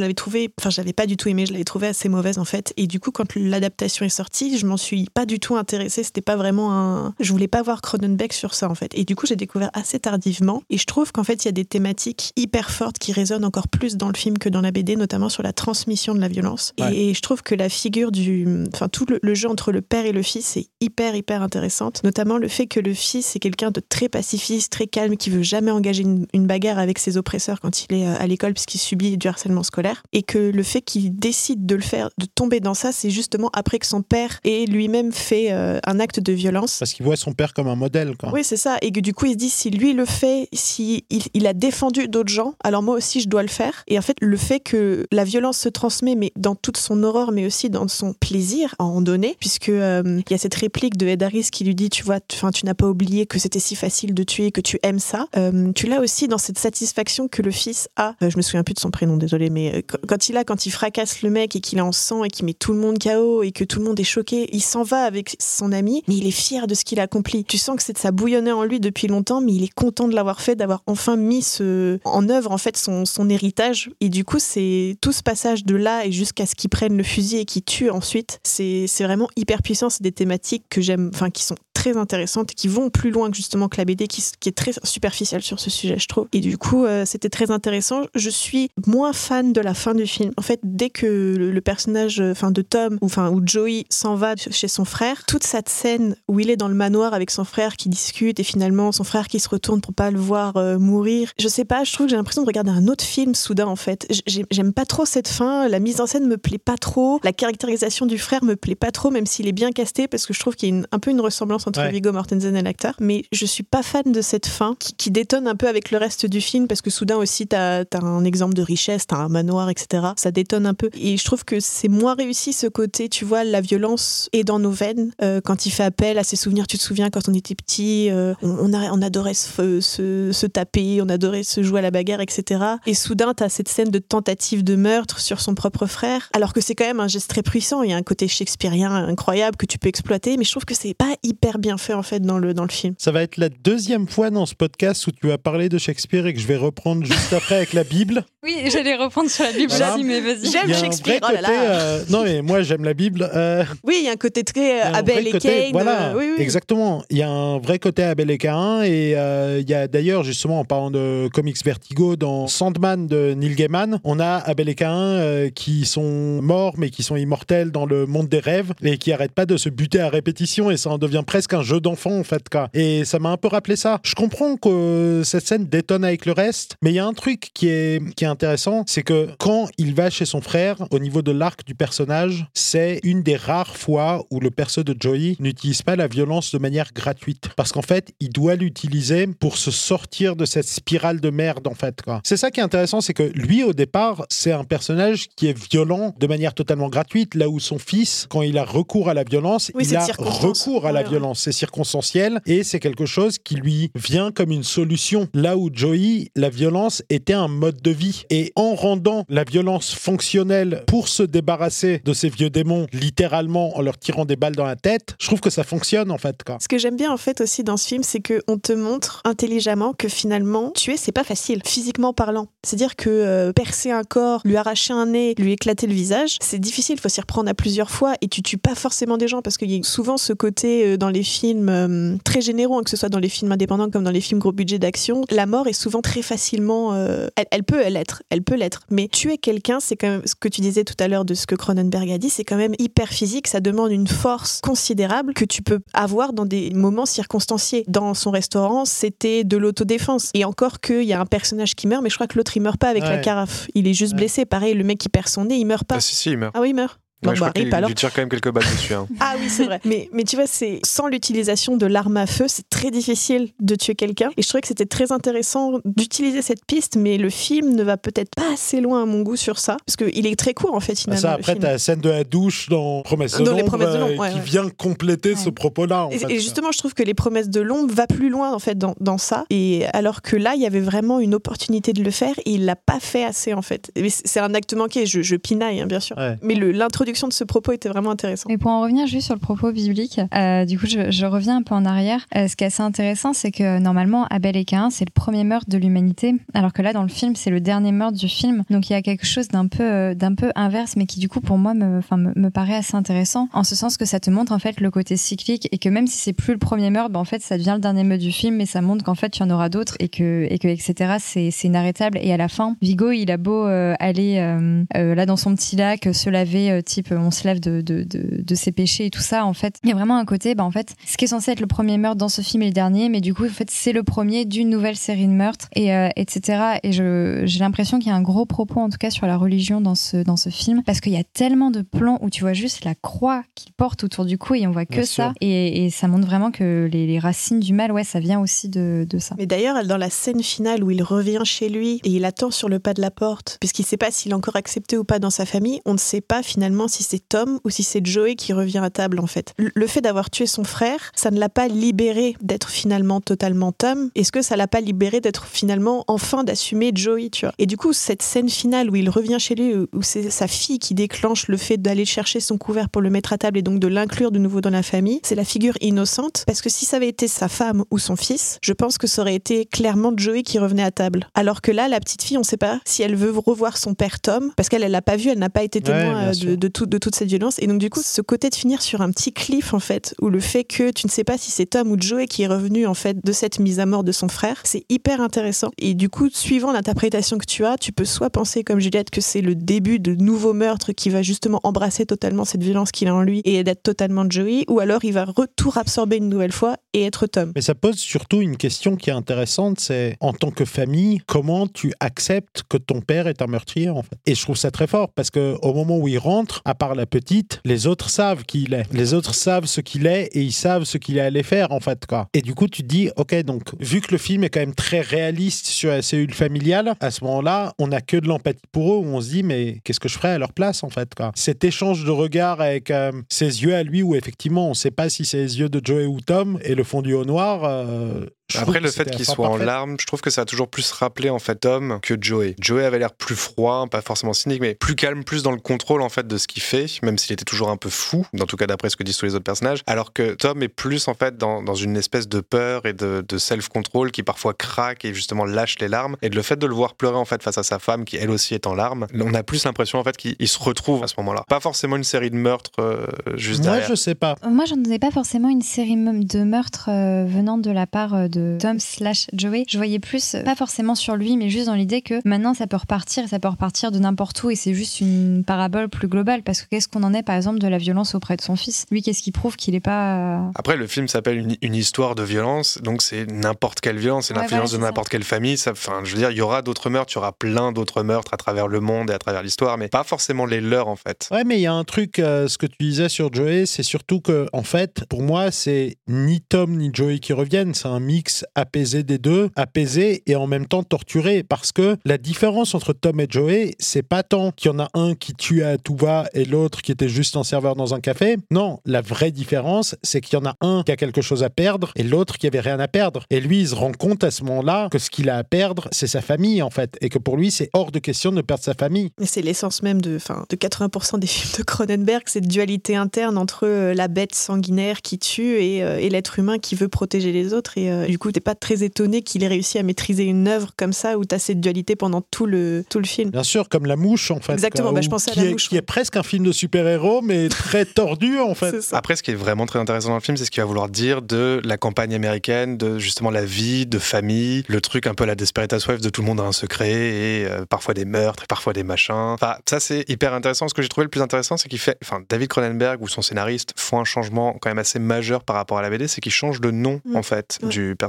principal pour l'appeler Tom Stall. Et Stall en anglais, qu'est-ce que ça veut dire? Ça veut dire gagner du temps. C'est-à-dire qu'on a un personnage en fait qui veut constamment gagner du temps par rapport à son passé et essayer de s'y échapper, même en se doutant que ça finira bien un jour par le rattraper, même s'il arrive à se convaincre en fait tout seul. On y croit, on croit à sa sincérité en fait quand tout le monde lui demande si éventuellement il pourrait être Joey qui dit non, non, absolument pas, jamais. Et ben toi t'y crois en fait à ce moment-là. Mais bon, de toute façon, on pourrait en dire énormément de choses. Malheureusement, je crois qu'on va pas avoir le temps. Donc on va devoir conclure. Malheureusement, puisque nous sommes dépendants du temps, on va dire, dans, dans notre studio d'enregistrement. On va d'abord remercier nos invités d'être venus. J'espère que vous avez pris du plaisir à être là. Merci. Ah bah, oui, beaucoup. Merci à vous. Et on espère surtout que vous allez revenir. Avec grand plaisir. Est-ce que vous pouvez nous rappeler où est-ce qu'on peut vous retrouver en dehors euh, de ce super podcast? Euh, bien, moi, sur les réseaux sociaux, donc Instagram et mon blog Happy Reading ou sur Twitter à Blue Mava. Euh, moi donc euh, sur le podcast Sounds Like Teen Spirit, Euh, sur mon blog We Need to Talk About Cinema et sur Twitter c'est crème fucking brûlée. On va de toute façon rajouter tout ça dans, dans la description de la vidéo. Merci beaucoup à tous. Passez une très bonne journée ou soirée, dépendant de l'heure où vous écoutez ce podcast. Et du mood, du coup, apparemment.